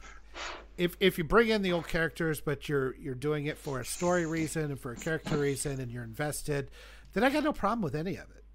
If hmm. it's if it's just, you know, something to put in a trailer on a poster, which to me, that's what was for Last Jedi, and and an excuse to destroy him. Um, Iggy in the comments, who I thought was going to be on here with us today, said that when Luke showed up at the end of Mando, for me, that was some of the best TV I'd seen in a long time. I'm not an emotional person, but I cried like a little baby sissy mama's boy. it was amazing. I might have paraphrased him a little bit. Might there, have but... a little bit, a little bit. that's sad to me that that was the best TV you've seen in a long time when True Detective season one exists. That's just sad. I, I'm I'm saying that that it's a it's definitely the best Star Wars I had seen in a long time, possibly since Return of the Jedi. Uh, in fact, absolutely since Return of the Jedi, I would say it's the best Star Wars I'd seen. I can't think of anything else. I don't know. I do like the end of Revenge of the Sith. Um, I mean, it's not no where he kills where he kills the no, kids. No, no, no, no, Fire bad. I like when I he mean, murdered all the kids. That was the great point. Um, there's still that. Have you seen that robot chicken of that when when he get he, Anakin goes into all the kids and they're going, "Okay, everybody, line up. I've got a present for you all." And this one little kid looks up at Anakin and going, "Can my present just be a hug?" it's so funny. It's so twisted. I, like, I mean, I the, like actual, the, the actual I, I, gotta interrupt you, but the one they did on Robot Chicken where he's like, "Okay, I could do this. Just go into my happy place," and he pretends that he's in a, a field of sunflowers, and he's just cutting down sunflowers. Come here, yeah. you, and cutting them up, cutting them up. And finally, uh, they and then they show back at the at the um, they, they they don't really show anything, just the room in in uh, Padme in his quarters, and she goes, "Yeah, Annie, I'm home." He goes, "Oh, I put some flowers on the table for you," and you hear, "Oh my god!" That's a good gag. What would have been really funny though is if they he's like, oh, he's imagining his happy place, and it cuts back to that scene in the other movie where he's killing all the sand people or whatever. that like he really enjoyed that, you know. You know what worse if he imagined his happy place and nothing changed. I He's love killing... killing children. Yeah, they're even younger. yeah, they're babies. yeah. What, what, what was the point we were trying to make before we went off point now? no idea. Um, I think it was. I said it was. I said it was um, the best Star Wars since Return of the Jedi. Oh, I see. No, I mean, I, I, some of the fight at the end of there was pretty good, but then it was also far too drawn out and and, and and then like I say the whole Vader no thing is just oh dear it's awful. Almost as awful as Lucas putting the no over Vader at the end of Return of the Jedi in the special editions. Yeah I thought that um, was a very touching moment. What are you talking about? oh, it was oh. did you tell a judge where it touched you? All over. Um he touched me on my lightsaber. Um and so no like yeah, it probably was best the best Star Wars moment. I think, like I say, because there was nothing in the sequel movies that was. I know a couple of people have said, I still don't get this. The whole bit where Poe at the end is giving up and basically saying, "We're all screwed. We're all going to die," and then all the other ships turn up, and everybody going, "Oh, what a great Star Wars moment!" And all I kept thinking was, how did they fly through that little wormhole? because we we've seen that little wormhole was tiny, and uh, a Kylo's ship could barely I, get through it. And I actually laughed out loud. There were yeah, so was... many ships. I mean, so many that it was comical. It was. It, yeah. I was like, "Is this a parody?" There's, there's not that many. I was, I was laughing. I was like, "Going this." Don't forget the horses on the Star Destroyer. was there really? I'm not gonna. I'm not gonna lie. When I when you know this is at the beginning of all this nonsense, and I haven't hadn't gotten completely jaded yet. When they when when the Force Awakens when they ran to the Millennium Falcon, you know, I'll admit I was fooled. I fell for it. I was going yay like a little kid, and now I look back on it, it's like that was all just cheap garbage, and they fooled me then, and not you know I'm not now it's the point you're not fooling me anymore to the point that I don't yeah. give enough stuff a a good enough shot because I'm I'm so jaded and cynical and ready for something to be insulting, which is like I don't want to watch it's, stuff like this. This is it's funny because I mean I was thinking about doing a video on on the very subject of we are presented these days with so much crap you know, on TV, the Kardashians have had 17 series, and people seem to think that's entertainment. Have they Watching, really? 17 yeah. seasons? Jeez. It's it's it's a stupid amount of number, but I mean, with it, you know, people think that that's what entertainment is. Watching these moronic airheads doing whatever it is they do, and I just think you're, you're talking about this show right now. Not airheads. We're actually very intelligent. I was going to say young men then, but that's delusional. Um, but I, I so get, when Sean, I guarantee you, we've had far deeper discussions in any one of these shows than there's oh, yeah, ever been on 17 years of the Kardashians. Uh, but with, with it, when people are then presented with something which is still crap, like The Last Jedi, but it's kind of like it's better crap than they usually get, then they kind of think, oh, yeah, no, I actually quite liked it. And it's just you know the, the, the whole drop of entertainment these days it's so unusual to see something which is new and fresh and original. It's just it's almost insultive to, to people's why, intelligence. Yeah that's why manga and anime are doing so well right now. It's killing you know the american comic book industry and and uh, all Good. this stuff. Is needs to die the way they're writing some of these yeah. because it's like I, so it's not you know first of all it's not woke it's not crap it's not, you know, hey, remember this? And it's doing great, man. People have got that to go to. That's uh, where else do they got? You know, every once in a while something comes out of the system, you know, pretty. I think that's good as well, though, because you do get like with I mean, with some of the manga animations and anything else in the past, like Akira and things like that, it is kind of what the hell is that about? Whereas with Hollywood, it's it's got to be very much okay. We need to have a narrative, and we need to have the good guy with the bad guy, and then we need to have them do this, and and it's kind of whereas um, not not um uh, Akira, but like Spirited Away. You know, you think of how utterly bizarre that movie is because they just kind of like oh right, and then uh, yeah, her parents turn into pigs, and then she's there's a dragon, yeah, and you know, yeah, not even a Japanese story really. That's that's from some kid's book too, from some like Romanian or something, but yeah. No, but it's great because yeah. it's like I've said about A24 in the past that with an A24 movie, I just don't know what I'm going to watch. I don't know what I'm going to see. You know what? Ever since you said that, I've I've started noticing how mo- many movies I've watched in the last couple years that that I like that were from them, and I'd never mm. paid. You know, I'd not noticed. I was like, man, they, that is a very nice. Um, wide range of stuff, and and like you say, it's great because it's it, you know I, I, go back to the whole thing about Bond. With Bond, you know pretty much what you're going to get with a Bond. You know, there's a good guy, there's a bad guy, there's going to be some gadgets, there's a car chase, there's a hot girl, and okay, the last Bond kind of broke the mold on that a little bit, but you kind of know what you're going to get with them. Whereas with A24, I, I've sat down with a couple of their movies and no idea, and been complete. Red Rocket I watched recently, very bizarre movie um, just following the story of a guy just trying to make his way through his life. But it was brilliant, and I absolutely loved it, and I, I thoroughly enjoyed it because I just didn't know what to expect from it, and that just makes it all the better. I, there, that's two different kinds of movies to me. Though, like there's the the kind of movie that you, it's familiar, you like the tropes of it. Last week, Yoda yeah, was talking about not liking like uh, Friday the Thirteenth and stuff, and uh, you know, because it. But you know, there's a there's a certain, you know, there's a certain kind of appeal to certain fans like oh i like that Yeah. trope i want that but then of course you know you want stuff that is surprising you too you don't want that from everything you know you Yeah. like you settle in to watch friday the 13th because you want to watch you know the same you you know basically the same thing with different different keels but uh, you know the james bond i think is like that you know you Yeah. like you said those things you want those high points hit to feel like you're watching a James Bond. But that's I mean that's why you watch it, right? You want to see him do some big act, you know, flashy thing at the start, and then you know he's got his expensive watch and car and blah blah blah blah. I, But I, want to see him get uh, emasculated by a black, diverse female Bond. That's I've what got I. That's good- what I tune in for. hey, I got some good news. I always, I always like the fact that she had to give up her job so he could have it back and, and her name and his name and stuff. Yeah. I, they didn't gonna- think that through. I don't think. I had a very I had a very funny comment for that, but it would get us kicked off of YouTube if I said it. I luckily stopped myself in the nick of time.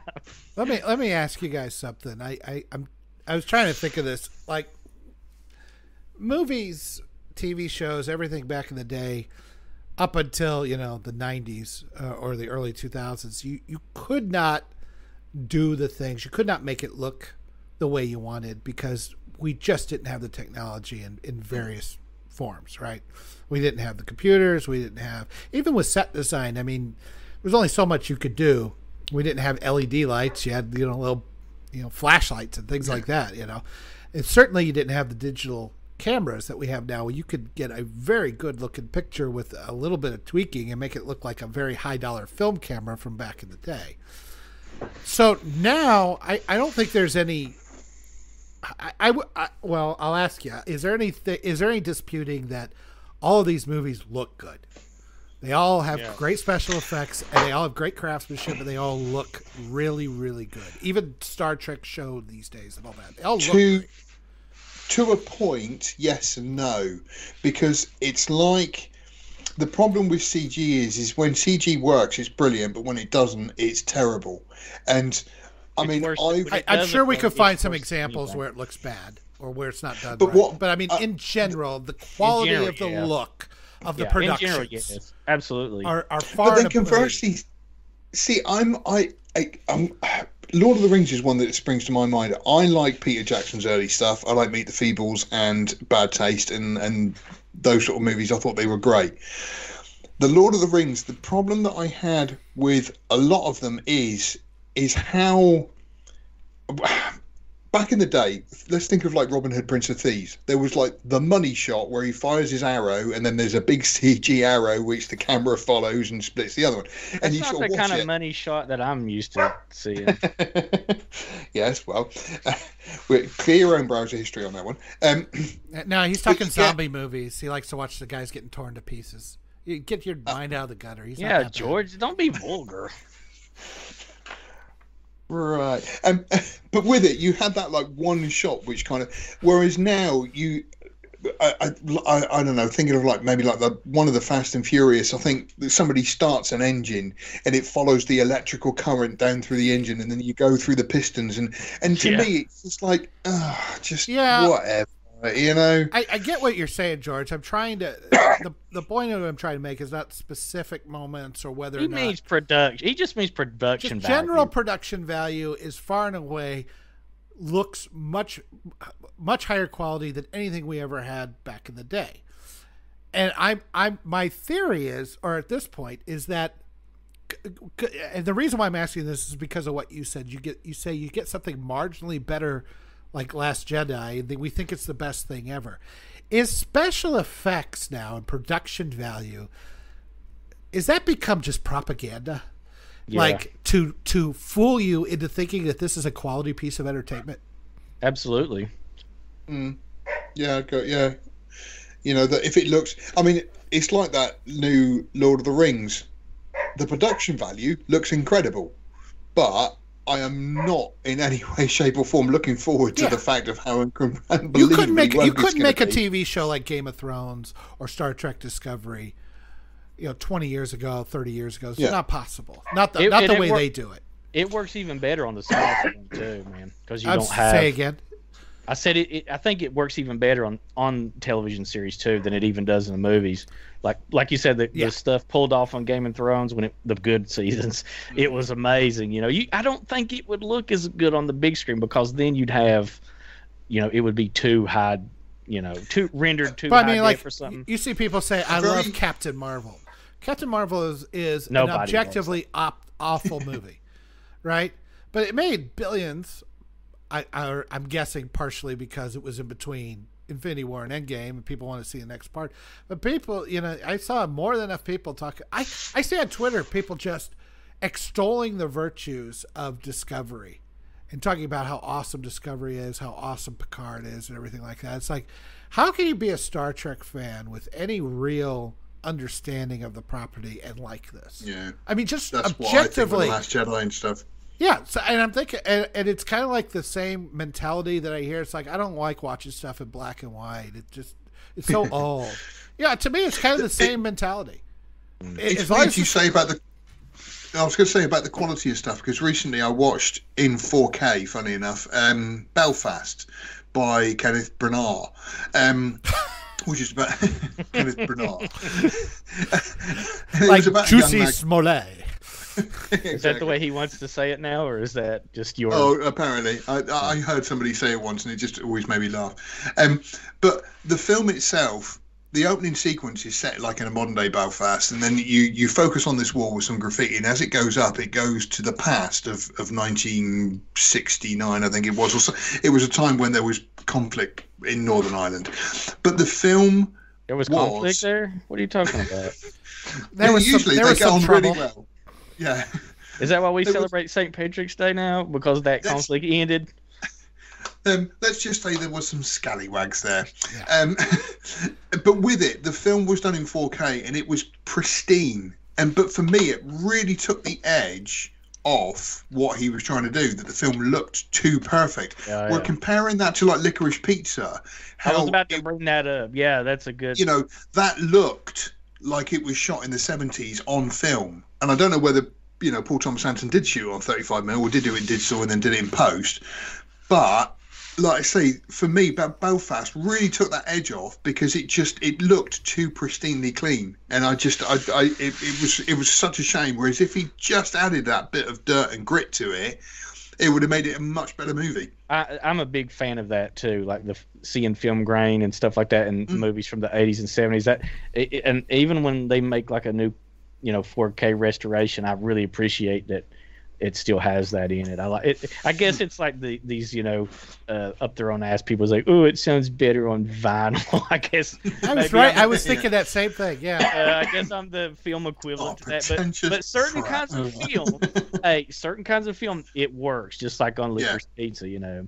Now yeah. going back to that, the CGI effects, it works really well.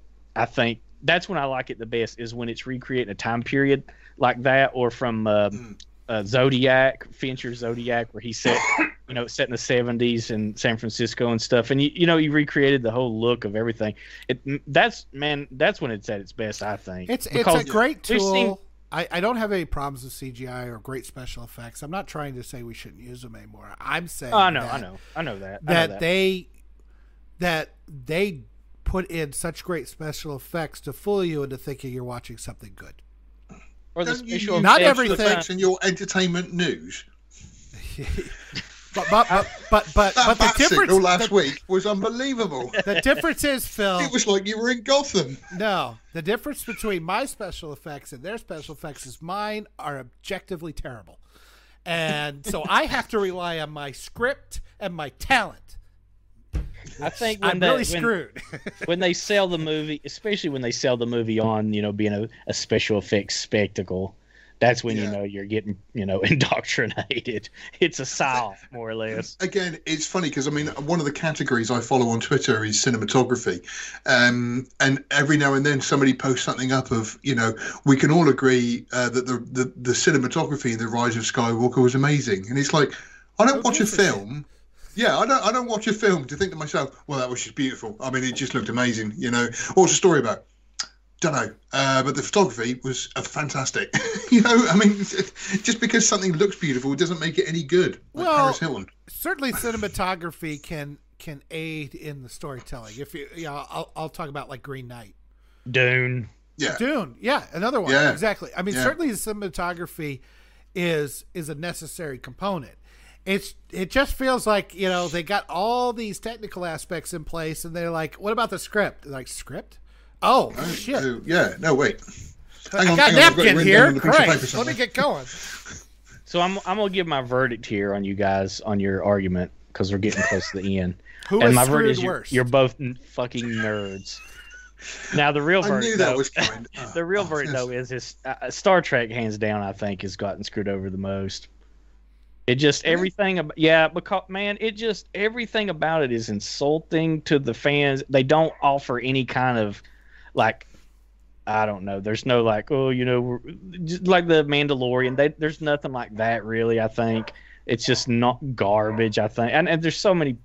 I just see the the fans of it. You know guys YouTube commented like it just uh now Star that that's not the belittle. I'm angry at the Star Wars- Mandalorian now. uh, no, that's not the Star Wars not- is on life support. Star Trek Yeah. is dead.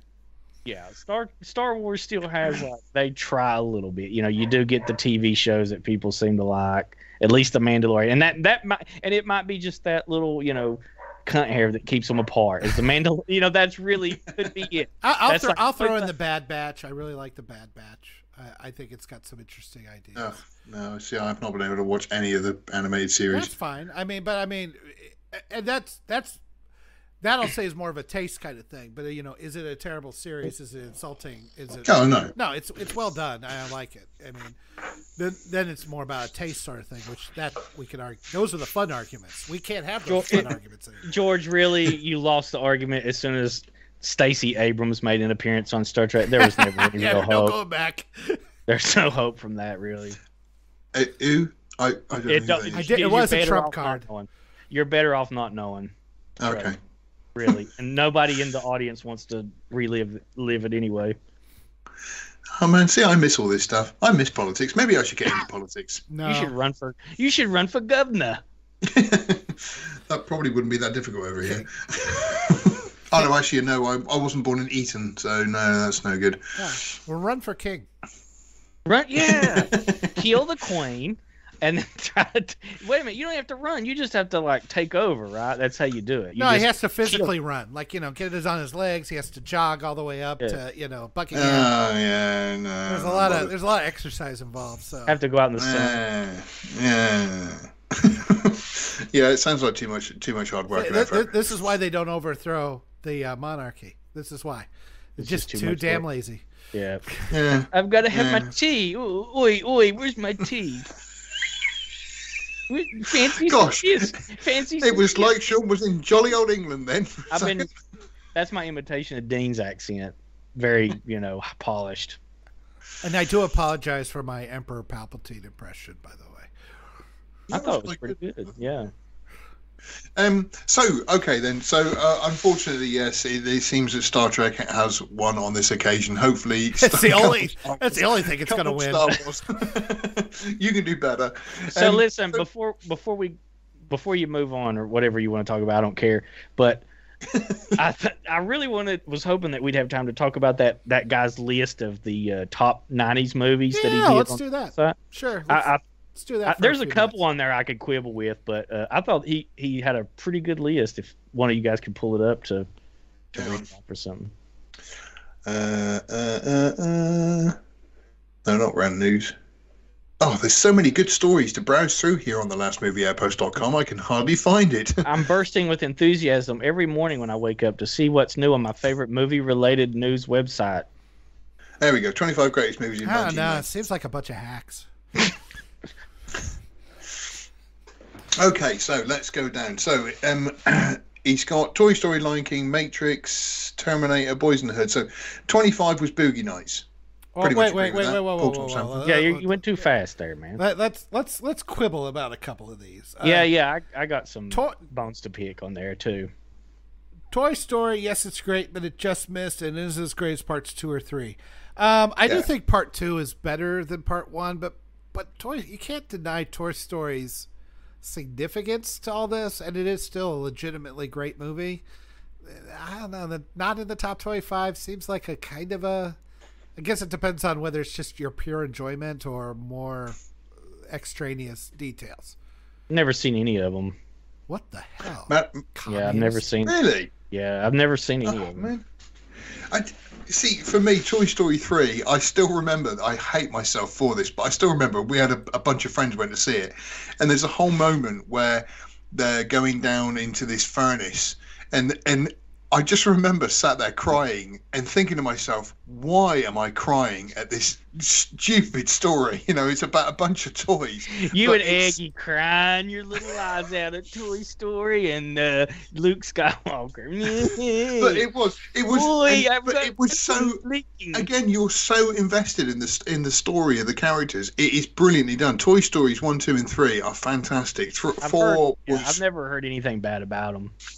I'll tell you, number number two when when they have uh, uh, the the I, I forget who the singer is uh, you singing Oh, the yeah. song and and it shows When chronicles. loves yeah, and it just is beautiful. and she finally think like she's just stuck under a bed in dust, and then finally they take her out. She thinks she's gonna get played with. Finally again, just leaves her in a box by the side of the road. I'm like, oh my god, just kill me. Have you guys It is- seen that? Have you guys seen that internet meme where it says the guy's like, if I, if uh, you know, I was the kid in Toy Story, I'd jerk off all over the the female face, and he said that I would So just leave her, and he said they couldn't wipe it off because then they would give away that that they were real, and so you'd all have to just sit there and look at her, and she couldn't do nothing about it. They That's they so did do that in Robot. They kind of did that in Robot Chicken, where Andy was a teenager. He brings a girl over. He's like, "I got something." He picks up the Buzz Lightyear and turns him into a bong. The Buzz comes down, half his head is gone. You know. They're like, "Hello, Woody." Poop, poop, poop, poop, poop. That's a funny word. Back on track. so he- Terminator didn't even- 2 not on the list is a travesty. Yeah, that was absurd. That was absolutely absurd. The guy it calls into question his taste on anything else. But anyway, let's move on. actually saying that, I you, do you know what I, I I completely agree with that. Terminator Two is it, it's it's cinema Don't you say it.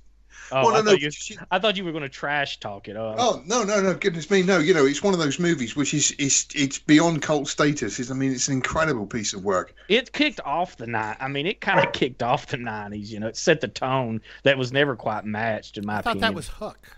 No? No, no, that's, sorry, that's another uh, masterpiece snub by the Academy.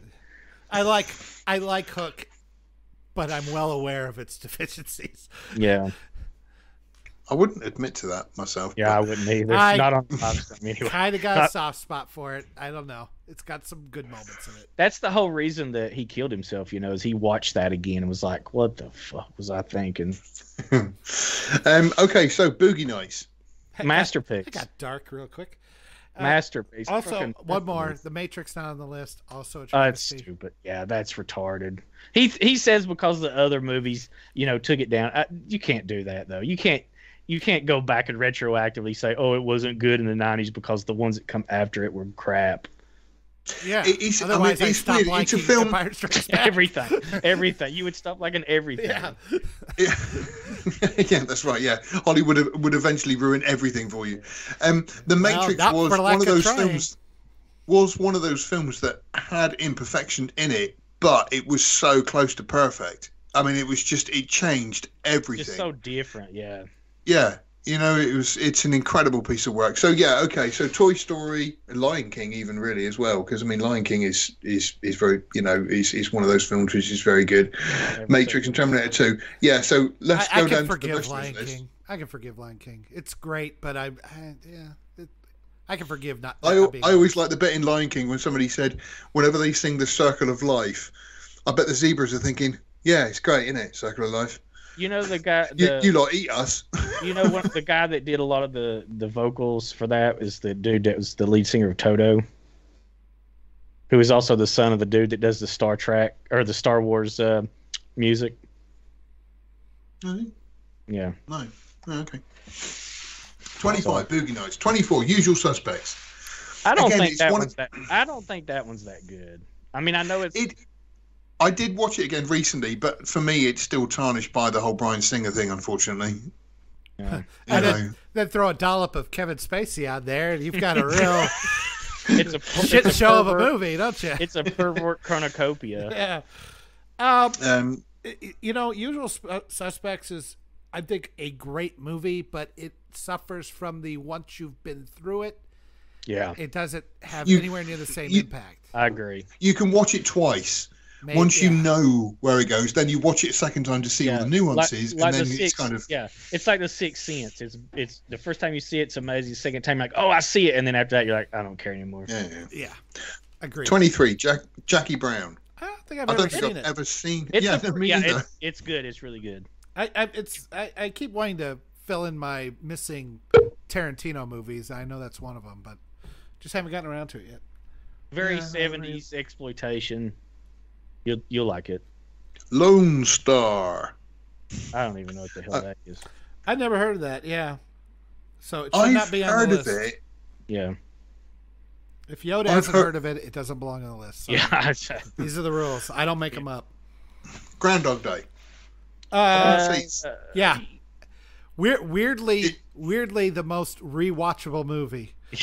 very weird that it is the most re- one of the most rewatchable comedies ever. Yeah. Yeah. It never gets a, a perfect movie. I would argue. Uh, I, w- I would definitely put this on the list. Um, what about you, George? Okay.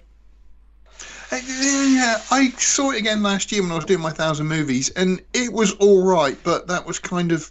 Eh, I, it's not the kind of film I'd revisit very often. I don't think you, you should revisit because it gets better on rewatches. It legit does. I think you have it, it. You have to watch it at least twice on this one. Uh, all right. Oh, yeah, Especially maybe when you start go. thinking, how long was he actually in this loop? Yeah, Um, the Big Lebowski. Fantastic. a great movie that was underappreciated at the time. I sure. one one of the few I could say one of those ones I could say I actually saw in the theater. She's my special lady friend, man. Yeah, She's I'm not just my the dude. lady. fr- She's my special lady. Not my girlfriend. She's my special lady. fr- How's the smut business, Jackie? they, they, the the the movie where um, Jeff Bridges never actually finishes a complete sentence and probably gets hit in the head more than any other movie I've ever seen. and then plays the same character from then on. yeah, well Yeah, until yeah. until he did uh, um, True Roo- Grit. Rooster, yeah, True Grit, Rooster Cook. Then he became that guy. Yeah. Um, 19, Braveheart. The best Australian Scottish accent I've ever heard.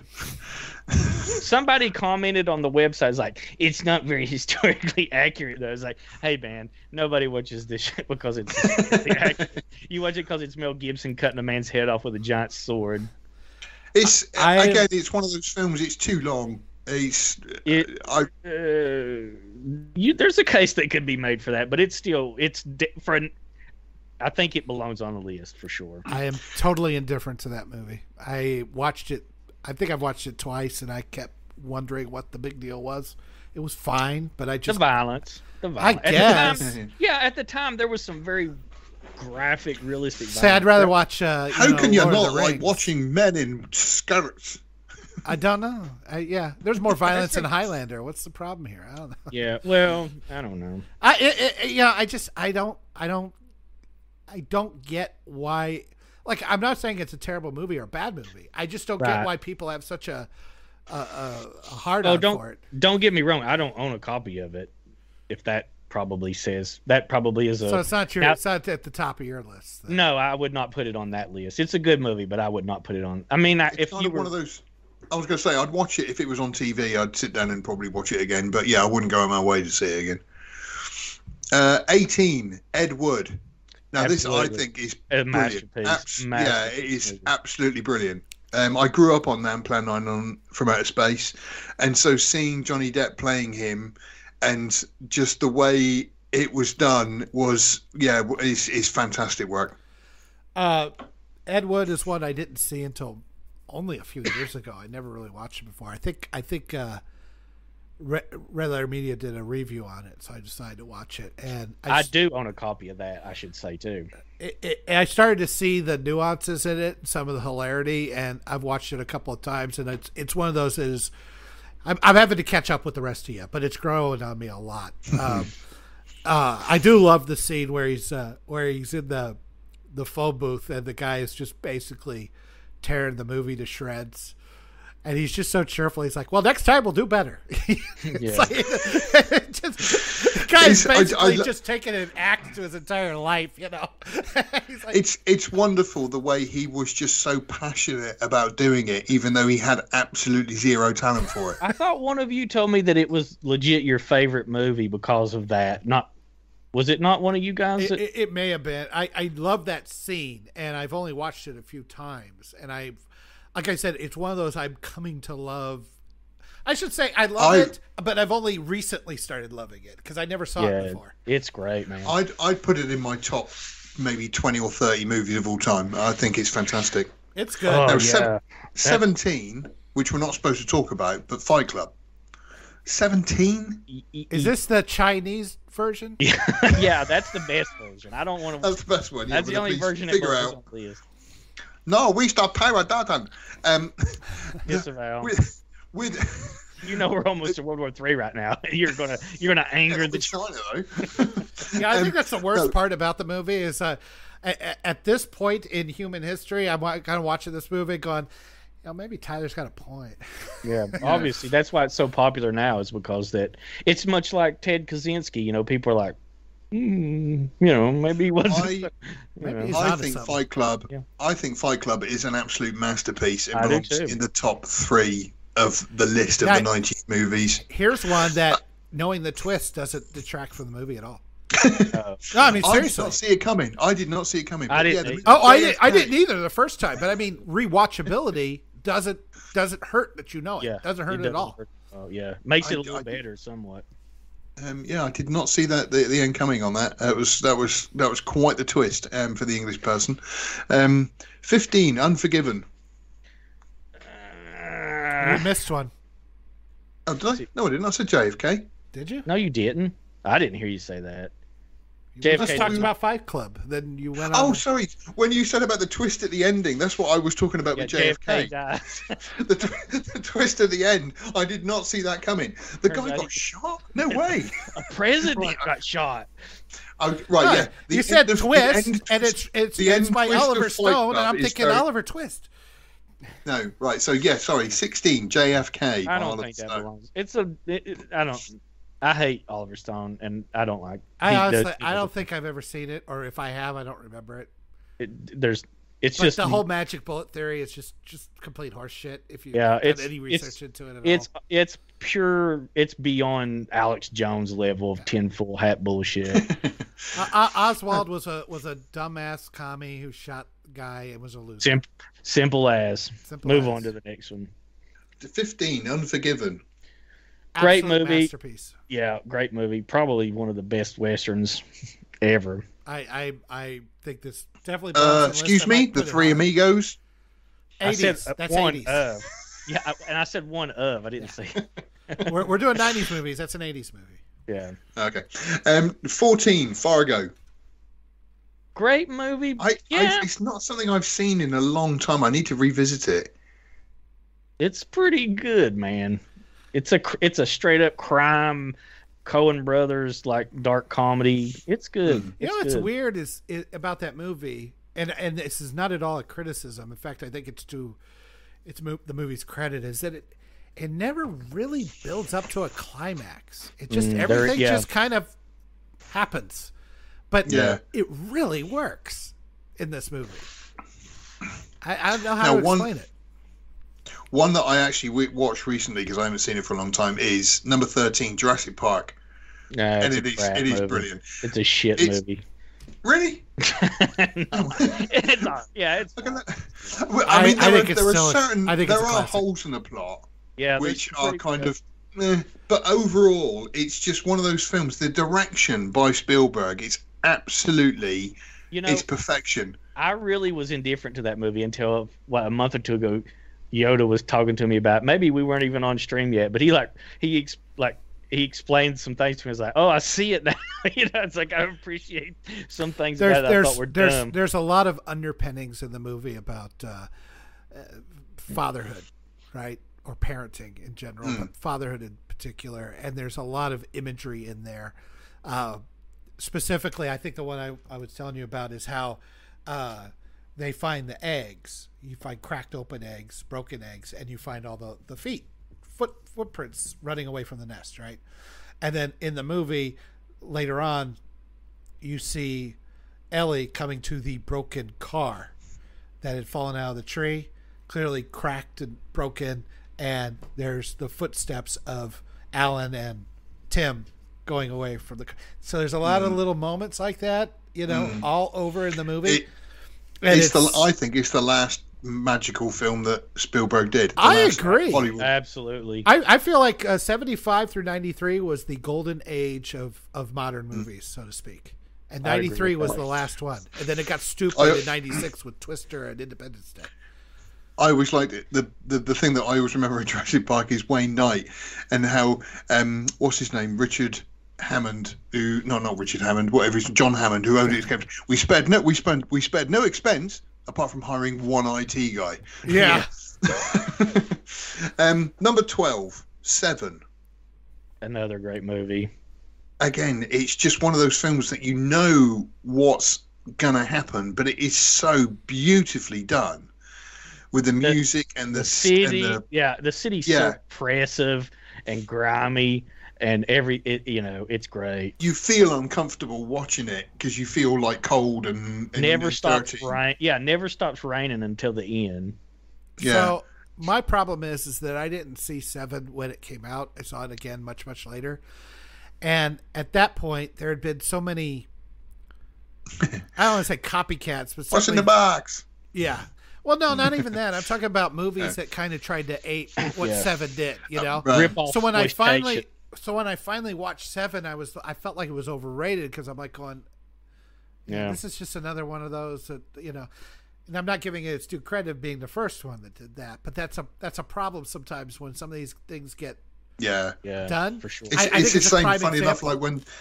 What I was going to say, when The Simpsons do parody sometimes, you know, I can't watch The Shining and then the blood's coming out the door. Oh, that's unusual. Blood usually gets out on the second floor. Yeah. you know, and, you know, those things are in your head and they kind of just detract from it yeah, if bit. you if you don't see it when it comes out, if you don't see these things at their Yeah. at their peak, and you revisit them later, I think it shows. I don't know if it shows some cracks in the movie or if it's just like maybe if I had seen it twenty years from now, when you know Yeah. it's no longer and it.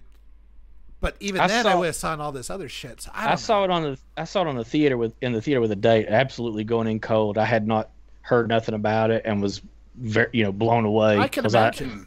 because I didn't know what I was even getting in. You know, did chick drug me to it? I was like, oh, and she just wants to see it because Brad Pitt's in, so I got to see him for two hours and and feel you know like I'm ugly compared to this fucking guy. You know, but it's completely engrossing. You know, It- yeah, Number 11. it's- It, well, Oh, I mean, before you move on, I just think it's interesting how if certain movies, if you don't see them at the right time or whatever, they they Hmm. detract from your enjoyment, and, and this was one of them for me. I, I I don't know. Is it that? So then you start going, well, is it really that good? I mean, if you can't see it at any time because of all the ripoffs, and you and it doesn't impact you the way it impacted everybody else, I I kind of question it. Is it really that Yeah. good or not? Uh, yeah, it's pretty good, man. I mean, even It's- going I- back and rewatching it, I'm still just as like captivated as I am. I I Especially went for a knowing that David Kevin Fincher. because you had because you had that experience. And, and well, mainly because Kevin Spacey's playing his real world self in it. He's not even acting. They Yeah. just they just turned up with the camera and followed him around. Visionary. Oh come on, Sean! He doesn't cut their heads off. He just rapes them. Number eleven, Saving Private Ryan. Now Yeah. again, I've I've seen this once, twice maybe, but I don't. I've I've not been. You remember how angry I made everybody in the comments when I said that how stupid the end of Saving Private Ryan was a few months ago? I thought the, the, not just blowing the bridge and leaving, and they all got like, "Have you never heard of honor and duty?" I No? think Saving Private Ryan is an amazing, fantastic film, and I love America. Yeah. I should probably watch it again, I suppose. I think the first time I watched it, the issue that I had with it was, is I did think it was a bit bloody stupid that there was like a Tom Hanks and his and his troop were trying to find Ryan so that he could go home, and I kept thinking that seems like a bit of a waste of time. Maybe they should, you know, shoot Germans instead, and and so. Uh, I that get, I get tarnished the. my- There was a real story about four There was, brothers who got killed all at the same time, and Yeah, so I think was somebody explained huge to me that deal back in the that they day. did. Yeah. Yeah. There actually I'm- two. There's two. There's some that got killed on a. They all died on a boat in the Navy, and then on D-Day there was four of them that, er, and and they thought three of them died, and they sent one of them home, and he was in the 101st Airborne Division. But it turned out that his brother, one of the brothers there, there was a, the one of the three presumed dead actually turned out not to be dead. But at the time, you know, they did not know that, and it was a big thing. yeah, I mean, the I do point, also the point of the remember, though- movie is the cost of war, how it, Yeah. you know, Well, I was going to say one thing I do remember is my grandfather was um, at the Normandy landings. Nobody Uh, cares about what your grandfather did in World War II, George. dude. Just listen to this out. He, he used to he drive had he the had boats. a hot dog stand. What's the problem? he was one of the Germans. Was the thing he was going to? That's the twist. He was one of the Germans. He, He loved the Not tell George about not what- twist. you're gonna feel you're gonna feel really bad now because He he, was one of the tell- people that used to drive the boats up to the beach and watch everybody get done mown down by machine guns, and then used to have to go back and take more there. So just to take the edge off those jokes, all right. That, but I- I do remember take him. the edge off of that joke. What are you talking about? Yeah, He probably loved it. yeah. No, I, I he- mean, I, I, I, I'm sure he was the guy in the boat going. Glad that's not me. Yeah, better Time you to than go me. get Glad I'm another sorry, sack of meat. That is one of my favourite jokes. Of um, actually, my dad, my grandfather died in Auschwitz. He fell out of a machine gun tower. Number Oh, ten. that is a good. I'm saving that one for my own repertoire later. Thank you for that, George. So, number ten. Silence of the Lambs. Now I Uh, was disappointed with this because there was no sheep in it at all. Well, they don't thought it need was going to be like Shaun silent. the Sheep. You, You, know. don't need to show them anyway. They're silent. So it's no Yeah. yeah. Uh, fantastic, fantastic movie. Um, it's the ending is so great with the night vision thing and the and the claustrophobia. Uh, a real neat examination into into the uh, into madness. Sean, you have you have severe mental and emotional issues. What did you think of how this portrayed that sort of thing? Hit very close to home. You've eaten a man's liver with a bottle of um, Chianti, haven't No, you? no. I'm more of a wear a woman's skin for a right. Okay. For a jacket. And you get the best Um, joke in Clerks too, where he's standing outside with his dick tucked in. Yeah. Wild horses. Number nine. The Hunt for the Red October. A- absolutely great movie. I see. Again, I've watched it, but I can't. There's a submarine in it, and Sean Connery. I think that this might be one of those that cultural differences might not make Yeah. it good for you on, in this case. I, I watched it once and I haven't watched it since, and it's kind of one I don't I, I remember liking it. I just for some This is- reason never yeah, never felt need to go back to um, it. So Yeah, I mean, this one depends on how much you like military theme movies and stuff like that. I, I'm, you know, just like Oh yeah, we're we're talking to the homosexual, aren't we? All right. yeah. You know, like Commando, those kinds of movies. So you want the Well, no, this one you real know, this one- accurate, you know. no, no, no. It, you know, I don't know, man. I, it's a great movie. It's universally loved by everybody that I know that has real taste in films. So, um, And then, okay, so number eight, The Shawshank Redemption. I, I gotta pull this dagger out first. Put these. you know, I like flames The. Green Mile better than I like Shawshank Redemption. Ah, bullshit. I'm telling you the truth. Shawshank far superior.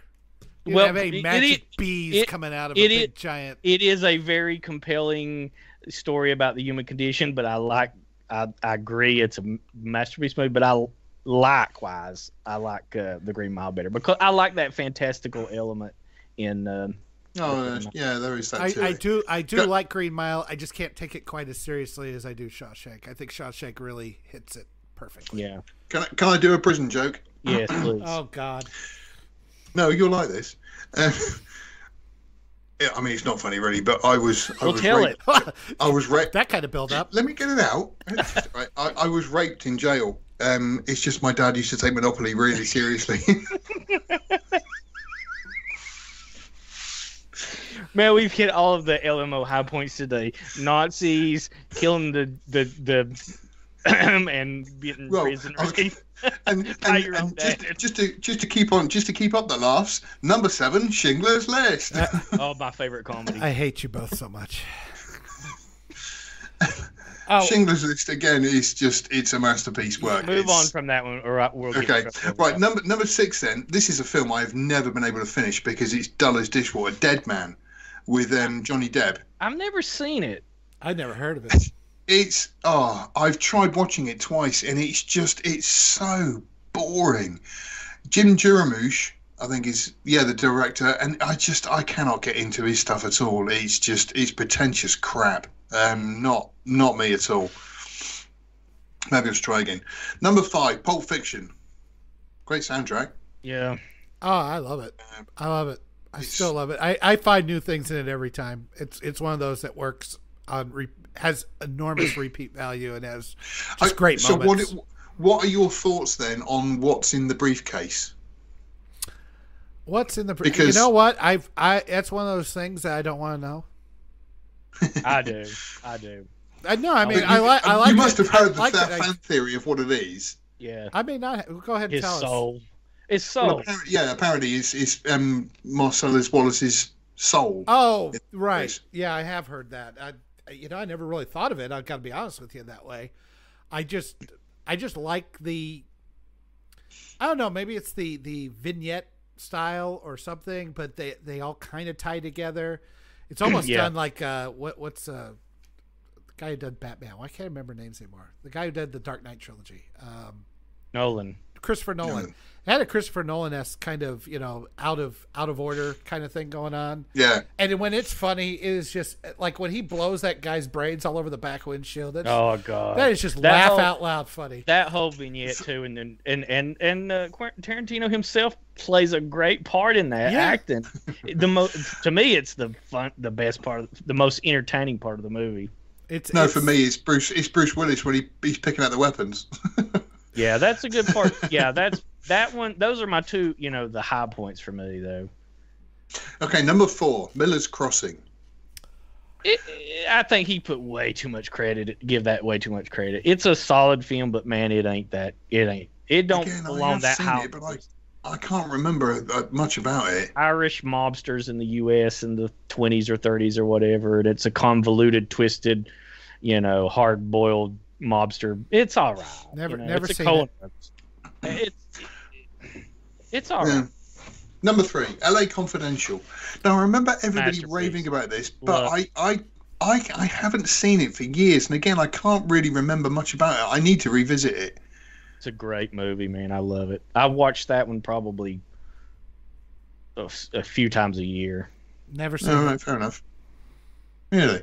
Yeah, Yeah, I just Disney these last two, I just haven't gotten around to seeing. You know, Number two, Heat. absolute masterpiece, man. I love it. Of course, you know I'd love it. I, I've watched it once when it first came out, and I don't remember enjoying it. But again, I just maybe I just don't appreciate it at the time. Maybe I need to revisit that as well. Well, there's no Jewish kids getting shot in it, so probably it's not your forte. It's, I'm not. It's not just Jewish kids. Just kids in general. I and then uh, number one. Oh, go on. do. I get to have my opinion on any of this? You just like skip right over me every time.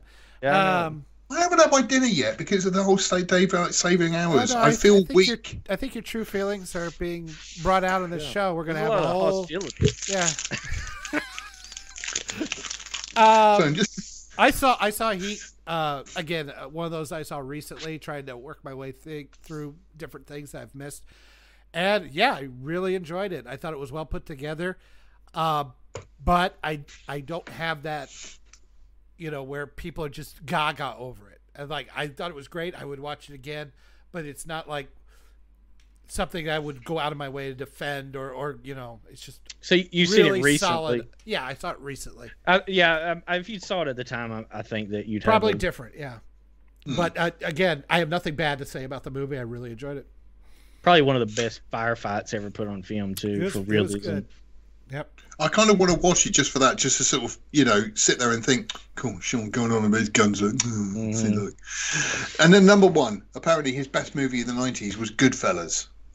No, it's not the best movie of the '90s, but it, it should be on the list. It is not number one though. It's it is uh, Joe Pesci in it, it is brilliant. Yeah. Funny. How am I funny to you? Funny how? How am I funny? I I, I I, thought, I you, I thought you said you, you. I thought you said you're. I'm a right spider. That's a quote Huh? from the movie that you. Oh, is it? I haven't seen it for many, many years. I, I haven't I haven't seen it in a while either, but I've seen it a few times, and it is great. And I think there is an argument to be made for it to be at the top of the '90s, whether or not it is or not. I think I don't think it's unreasonable to say that it could be. It's that good. If you're if you tend to like crime and stuff like that kind of movies or that, yeah, I could see it. But See, to me, I mean, you gonna tell me that it it's a better movie than Shawshank Redemption? Do you think that? You, would you say that that is a better movie than Shawshank Redemption? No, because I, I think Shawshank is is is again just one of those films that's just close to perfect in every way. I mean, I don't. I like crime and shoot 'em ups and violence, and even I would not say that. Oh, that's it, it- that's a better movie than Shawshank. I, I can't even say, you know, and I would be more prone to say that than probably you two would be. I the weird thing is, is I watched The Irishman when it came out, wherever it was, a couple of years ago, whenever it was. To me, The Irishman was just. It wasn't Goodfellas two, but it was just Robert De Niro and Joe Pesci and a few other people doing some gangster stuff. Yeah, And it, you know, it was The Irishman just absolutely bored the crap out of me. I just I did not get it at all. it didn't bore me, and I was entertained, but I will. It, I will never rewatch it. Not because I hate it, but I. It's the kind that I will not revisit unless I was at somebody's house and they were like, "Oh yeah, let's watch this," or you know, something like that. I guess. What's the What's the best movie of the '90s then? I would say T Terminator 2 would be the one I'd put on that list for sheer awesomeness and entertainment value, man. I mean, it fucking what does it not have that everybody that any, anybody like us would like it, you know? For me, I'd, I'd have to say Fight Club because I just think Fight Club is it's it's so perfect. It's so well done. I'd put it within one or two of each other, you know, for sure. It is close. The Matrix, Terminator 2, Fight Club, I think would I- probably be in my top three. Uh, what about True Lies and um, The Last Boy Scout? Would you guys have that on a list? True Lies, you know, 97. I haven't seen Last Boy Scout for many years. Um, It did- didn't do well at the time. I don't bel recall it being that big of a hit at the time. Yeah, I Last Boy Scout is, I don't know, I, it's all right. It, I liked, uh, I like True Lies a lot, but I mean, you know, maybe top action movies of the '90s, that kind of thing. But it's a top movie, it's it's fine. It's crowd pleasing. It, it it deserves to be on the list more than Dead Man. Yeah, Would you agree with that? Oh yeah, anything anything that deserves to be on the list better more than Dead Man. Like I say, I just I, I cannot I cannot understand why anybody would sit through that. I really can't. He just It wanted was- to sound. He just wanted to sound smart and cultured as all. It's like, oh, I oh yeah, I'll put- put in Fight Club and I put in so and so. Oh, I'll put in something a bit you know snobby. Uh, yeah, yeah, oh, yeah. Dead Man's really great. as a, well. a- a film connoisseur such as myself likes things like Dead Man. Ugh, no, I don't. I'm not a connoisseur at all. Okie doke. Right, so that's wrap that up. Star Wars, um, Star Trek's getting screwed over more than Star Wars, according to Sean, and um, the top 25 90s movies were all in the wrong order. We've put that to bed. That about sums it up. that's right. and everybody knows the best '90s movie, of course, was The Phantom Menace. Let's just Yeah.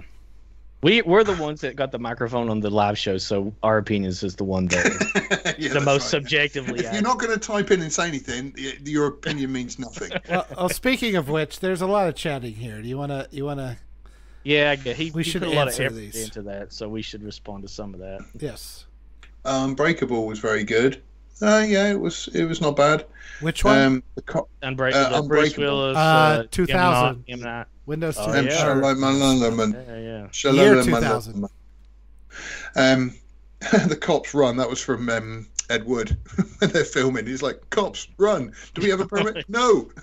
That's Um, such a good movie, man. Um, I want to watch it now. Just us talking about it makes me want to watch it again. I th- it's worth watching just for seeing Martin Landau as Bela Lugosi. He's so good. Um, Boris Karloff was not good enough to eat my shit. I love how he's like so tired and he goes, shoots up some heroin. He's like, let's shoot this fucker. Um, and Copycat with Sigourney Weaver. Dude, nobody talks about that anymore. Like, I watched it a couple months ago just because it come on one of the millions of movie channels I have, and and I was I remember I watched it in the theater at the time, and I had not thought of it since. So, no. Yeah. I th- again, says, I think I've seen it, but I couldn't tell you anything he about it. He says. Unbreakable is also on the list of movies where knowing the twist does not hurt. I would absolutely agree with that. Yeah, that's true. Uh, it's yeah. a good movie. It's a good movie. I did find it a bit paced slowly. It could have been a bit more of an action film. You know, it's uh, you know, if you made it to an action movie, it would have been a really decent one. But it was quite uh, yeah. um, it, it, of a slog. I think it was sort of. I mean, it, it's a um, what would you call it? You know, it's sort of a backdoor superhero movie at the time because uh, yeah. he was like he wanted to make a superhero movie, but I guess nobody had let him or whatever, and he was like, "Oh, let's sneak it in." So it's probably that way because of that. I think. Well, after Avatar, it's probably for the best. okay, so um, and that's pretty much it. Thank you, Mannix, for joining us. Eggy did join us earlier, um, uh, but like I say, Eggy, you need to get on and and chat with us because it would be nice to have you back.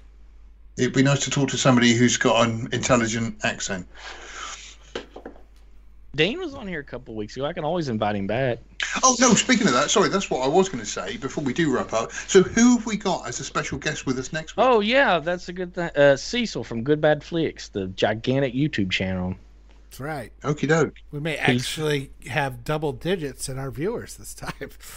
Yeah, if if not on the on the live stream, there will be a big uh, watch probably because Cecil has like half a million followers and 20 like 10 years of being on YouTube or longer. Yep, I'm going to actually do some research. I've been watching Good Bad Flicks since he was God, it's got to be over 10 years now, but he was on a I mean, he was on YouTube, but he, he his videos were getting published on a website called the Agony Booth. They would ask him about that, and uh, yeah, he's been on like that, and then uh, oh god, there's a couple of sites that are now defunct. I think that he he was part of he was on that, and uh, oh god, was it? Mm, uh, I can't think of him off the top of my head now, but yeah, he's been around on several places, and had, he was on the uh, Radiodrome podcast on 1201 Beyond with Josh Hadley and Peter Gajic, which is known as uh, the Cinemasochist on YouTube. Mm-hmm. And uh, yeah, he's a great guy. Um, he was on and, the uh, uh, on that In Search of Tomorrow yeah, I'm, I'm definitely going to watch that. By the way, I love the, the other uh, three that yeah. they've done. And the In Search of Darkness, he he was on all those. Commentator on there, uh, on there with the big guys like uh, Angry Video Game Nerd. It was the first time I'd actually seen him. I'm, I'm, I'm, watching him talk. I'm like, who's this guy? And I'm like, I know that voice. yeah, he's normally cool. pretty private. Yeah. He's so, a Star well, Trek and Star Wars super nerd like yourself, so well, we'll see to... about that. yeah, challenge I, I... accepted. I think he named one of his kids Picard or something. So I thought you were going to say Jabba or something like that. No, he really. I think he really did uh, name one of his kids after some Star Trek character or something. That's the rumor, this anyway. Is, this is my little son Luke and his sister Salacious B. Crumb. Jar Jar. But now, given cool. her okay. given her uh, chosen profession, we've renamed her Horta. hey And so that with it, then that means we're gonna have to watch the jokes next week. Yeah, so. uh, yeah, we have to. Well, no, but I'll be good. I'll be good. We, no, no, no, no. It, it's not that. He, we just have to no politics because he's very careful about keeping his neutrality on that because he's no, that's fair enough. he's big, you know. Cool. So we're going to leech off the popularity nice of somebody else next week. As I say, it'd be nice to talk about something that, that, to actually talk about movies. I have this sinking suspicion. I'm going to ask him this that he actually um, like bought an old uh, VCR rental place and they just like stacks of this shit in the back and he's because he keeps finding movies. I'm like where does he find this crap? I've never seen or even heard of this stuff before, but he'll find some uh, obscure 80s. I know he's got a stack of them in there. He's just watching them. He's like, oh, here's another one I'll talk about. I've Nobody been finding some great stuff lately. I, will tell you how he knows about all this stuff. It's the same reason that every movie he talks about I've already seen is that he probably didn't have parents that cared about him and sat in front of HBO all day, every day during the summer. You're, you're saying all you're saying its entire YouTube channel is a cry for help. Yeah, yeah. Just like everything I say is a cry for help. Um, yeah, no, I've been finding some interesting stuff. It was weird actually. On that documentary, they had a movie called Strange Invaders, and I remember having a VHS of that. But the weirdest thing is, I don't remember anything about the movie. It was so weird. I watched it again yesterday, and I do not remember anything about it, even though I know I had the VHS. Do you remember Spaced Invaders, where like one of the aliens sounds like uh, Jack Nicholson, Yes. and they crash Yeah. land on Earth, and they got this enforcer drone? I love that movie, and I am very, very careful never to watch it again and disrupt any fond memories I had. Yeah, It's it's just as fun and it's just as entertaining now as it was then. It? Trust me. Yeah. I, I love I I never got tired of the them because they kept you know saying prepare to die our scum and Yeah. everything would screw up and finally the one guy goes prepare to die our scum we're gonna carve that on your tombstone They get him the donut of death, and he's like, "Yeah, it, it just falls apart yeah, Uh, great, brilliant. movie. Okay, so let's wrap this up. I've got to have food. I'm wasting away to normal here. yeah me too I haven't eaten Babies. Are you are you wrapping up then for us, Yoda? uh you know what Sean why don't you why don't you contribute to Oh, this go. thing for once Oh, for okay, sake. we're see y'all next week. oh for Christ's sake You can, uh, yeah, you can find us. maximum at, uh, effort Yeah, go to lastmovieoutpost.com to read our, our rambling. You can find Yoda at something at Twitter. Same with George. I can't remember because I don't have Twitter. Sorry, I'm normal. I hate to say it, but that's actually a lot more entertaining than mine. All right, Uh, guys. There's some other stuff. Blah blah blah. Uh, don't forget to tip your waitress. I got a And send website. money to Sean Thompson at PayPal.com. I, I've actually got a website that Yoda refuses to promote because he's jealous. If you like gun stuff, scatteredshots.com. I, I, I would never refuse to promote your website because I know you are well armed. Mhm. I'm quite frightened of you, to be honest with you. The only reason I'm here is because they're afraid of me. Yeah, yeah. We're not we're not stupid, you know. I'm not. I live on the other side of the Atlantic. Yeah, they don't allow never, guns gonna, never going to find me. Yeah, he's never going to find me though. Yeah. Well, You thank just you see very Sean land, much, landing, Sean. landing in London, going, "Do you know Phil? Yeah, he's down there." I'll just use my nose to find you. It's like, what's the smelliest place? No, you're still going to I'll stuck just go. England for that. I'll say, "Where's the middle-aged dude that, wa- that walks around with a bathrobe that looks like a Jedi robe?" And they'll be like, "Oh yeah, we know that guy." Oh, That's a yeah. lot of guys, We know that guy. That's Prince Charles. Anyway, Yoda. Seems as Sean's Sean's conclusion was about as interesting as well anything Sean says really. If if you're if you're still wa- we have five viewers, so if you're still watching, I'm sorry. I'm really sorry. Standard four. better, now. hey, a lot better than last week. Come to lastmovieoutpost.com because we have all the latest in streaming and movie news. We are the cool news now. You can reach us at contact us at lastmovieoutpost.com. I am at Drunken Yoda One. He is at not George Lucas One, and of course we are at Movie Outpost. So tweet us anytime you'd like. We also have this YouTube channel. We need you to subscribe. We need you to like. We need you to share. We need all the help we can get. Uh, you can uh, hit that big red subscribe button. We'd really appreciate it. And of course, smash the like button. That helps the YouTube channel and the YouTube algorithm that you actually like this. And even if you don't, smash it anyway because Do it anyway. we don't want to just leech off of you. We got other Yeah. people we can leech off of. If you had a YouTube show, we'd like it. That's right. We would. Or we but would hit don't the ever that- send us any. That's right. Damn it, I was on a roll and you guys broke it all up. So anyway, we will have uh, uh good bad See- flicks Cecil on here next week, and uh, I'm I gotta tell you, I'm really looking forward to that. And we will have more videos coming your way. I know uh, George is working on some. I have a overlooked I'm working on. And of course, every Saturday you can have the entertainment news brought to you by myself and no one else because no one else wants to take the blame, and I don't blame them. So, with that, I will let you guys go. Uh, George, got any final words? No. Technically, that is a word. Uh, Sean, anything from you? Uh, tune in next week to watch us have a guest way out of our pay grade on. See us completely out of our depths. That's right. Yeah, watch a real pro at work. you got you got to watch the actual living embodiment of the old Chris Farley show. You you remember that video you did? it was really cool. Man, I, I love that one time that you made that joke and that one one. Oh Yeah. my god, man! That's cool. God, I'm such an idiot. All right, we better end this because we're way over. To, this went way longer than I expected it to. So I know. I'm still hungry. I know. Before George starts eating his own microphone, there, we'll uh, we'll go ahead and uh, head out, and we will see you on the next stream.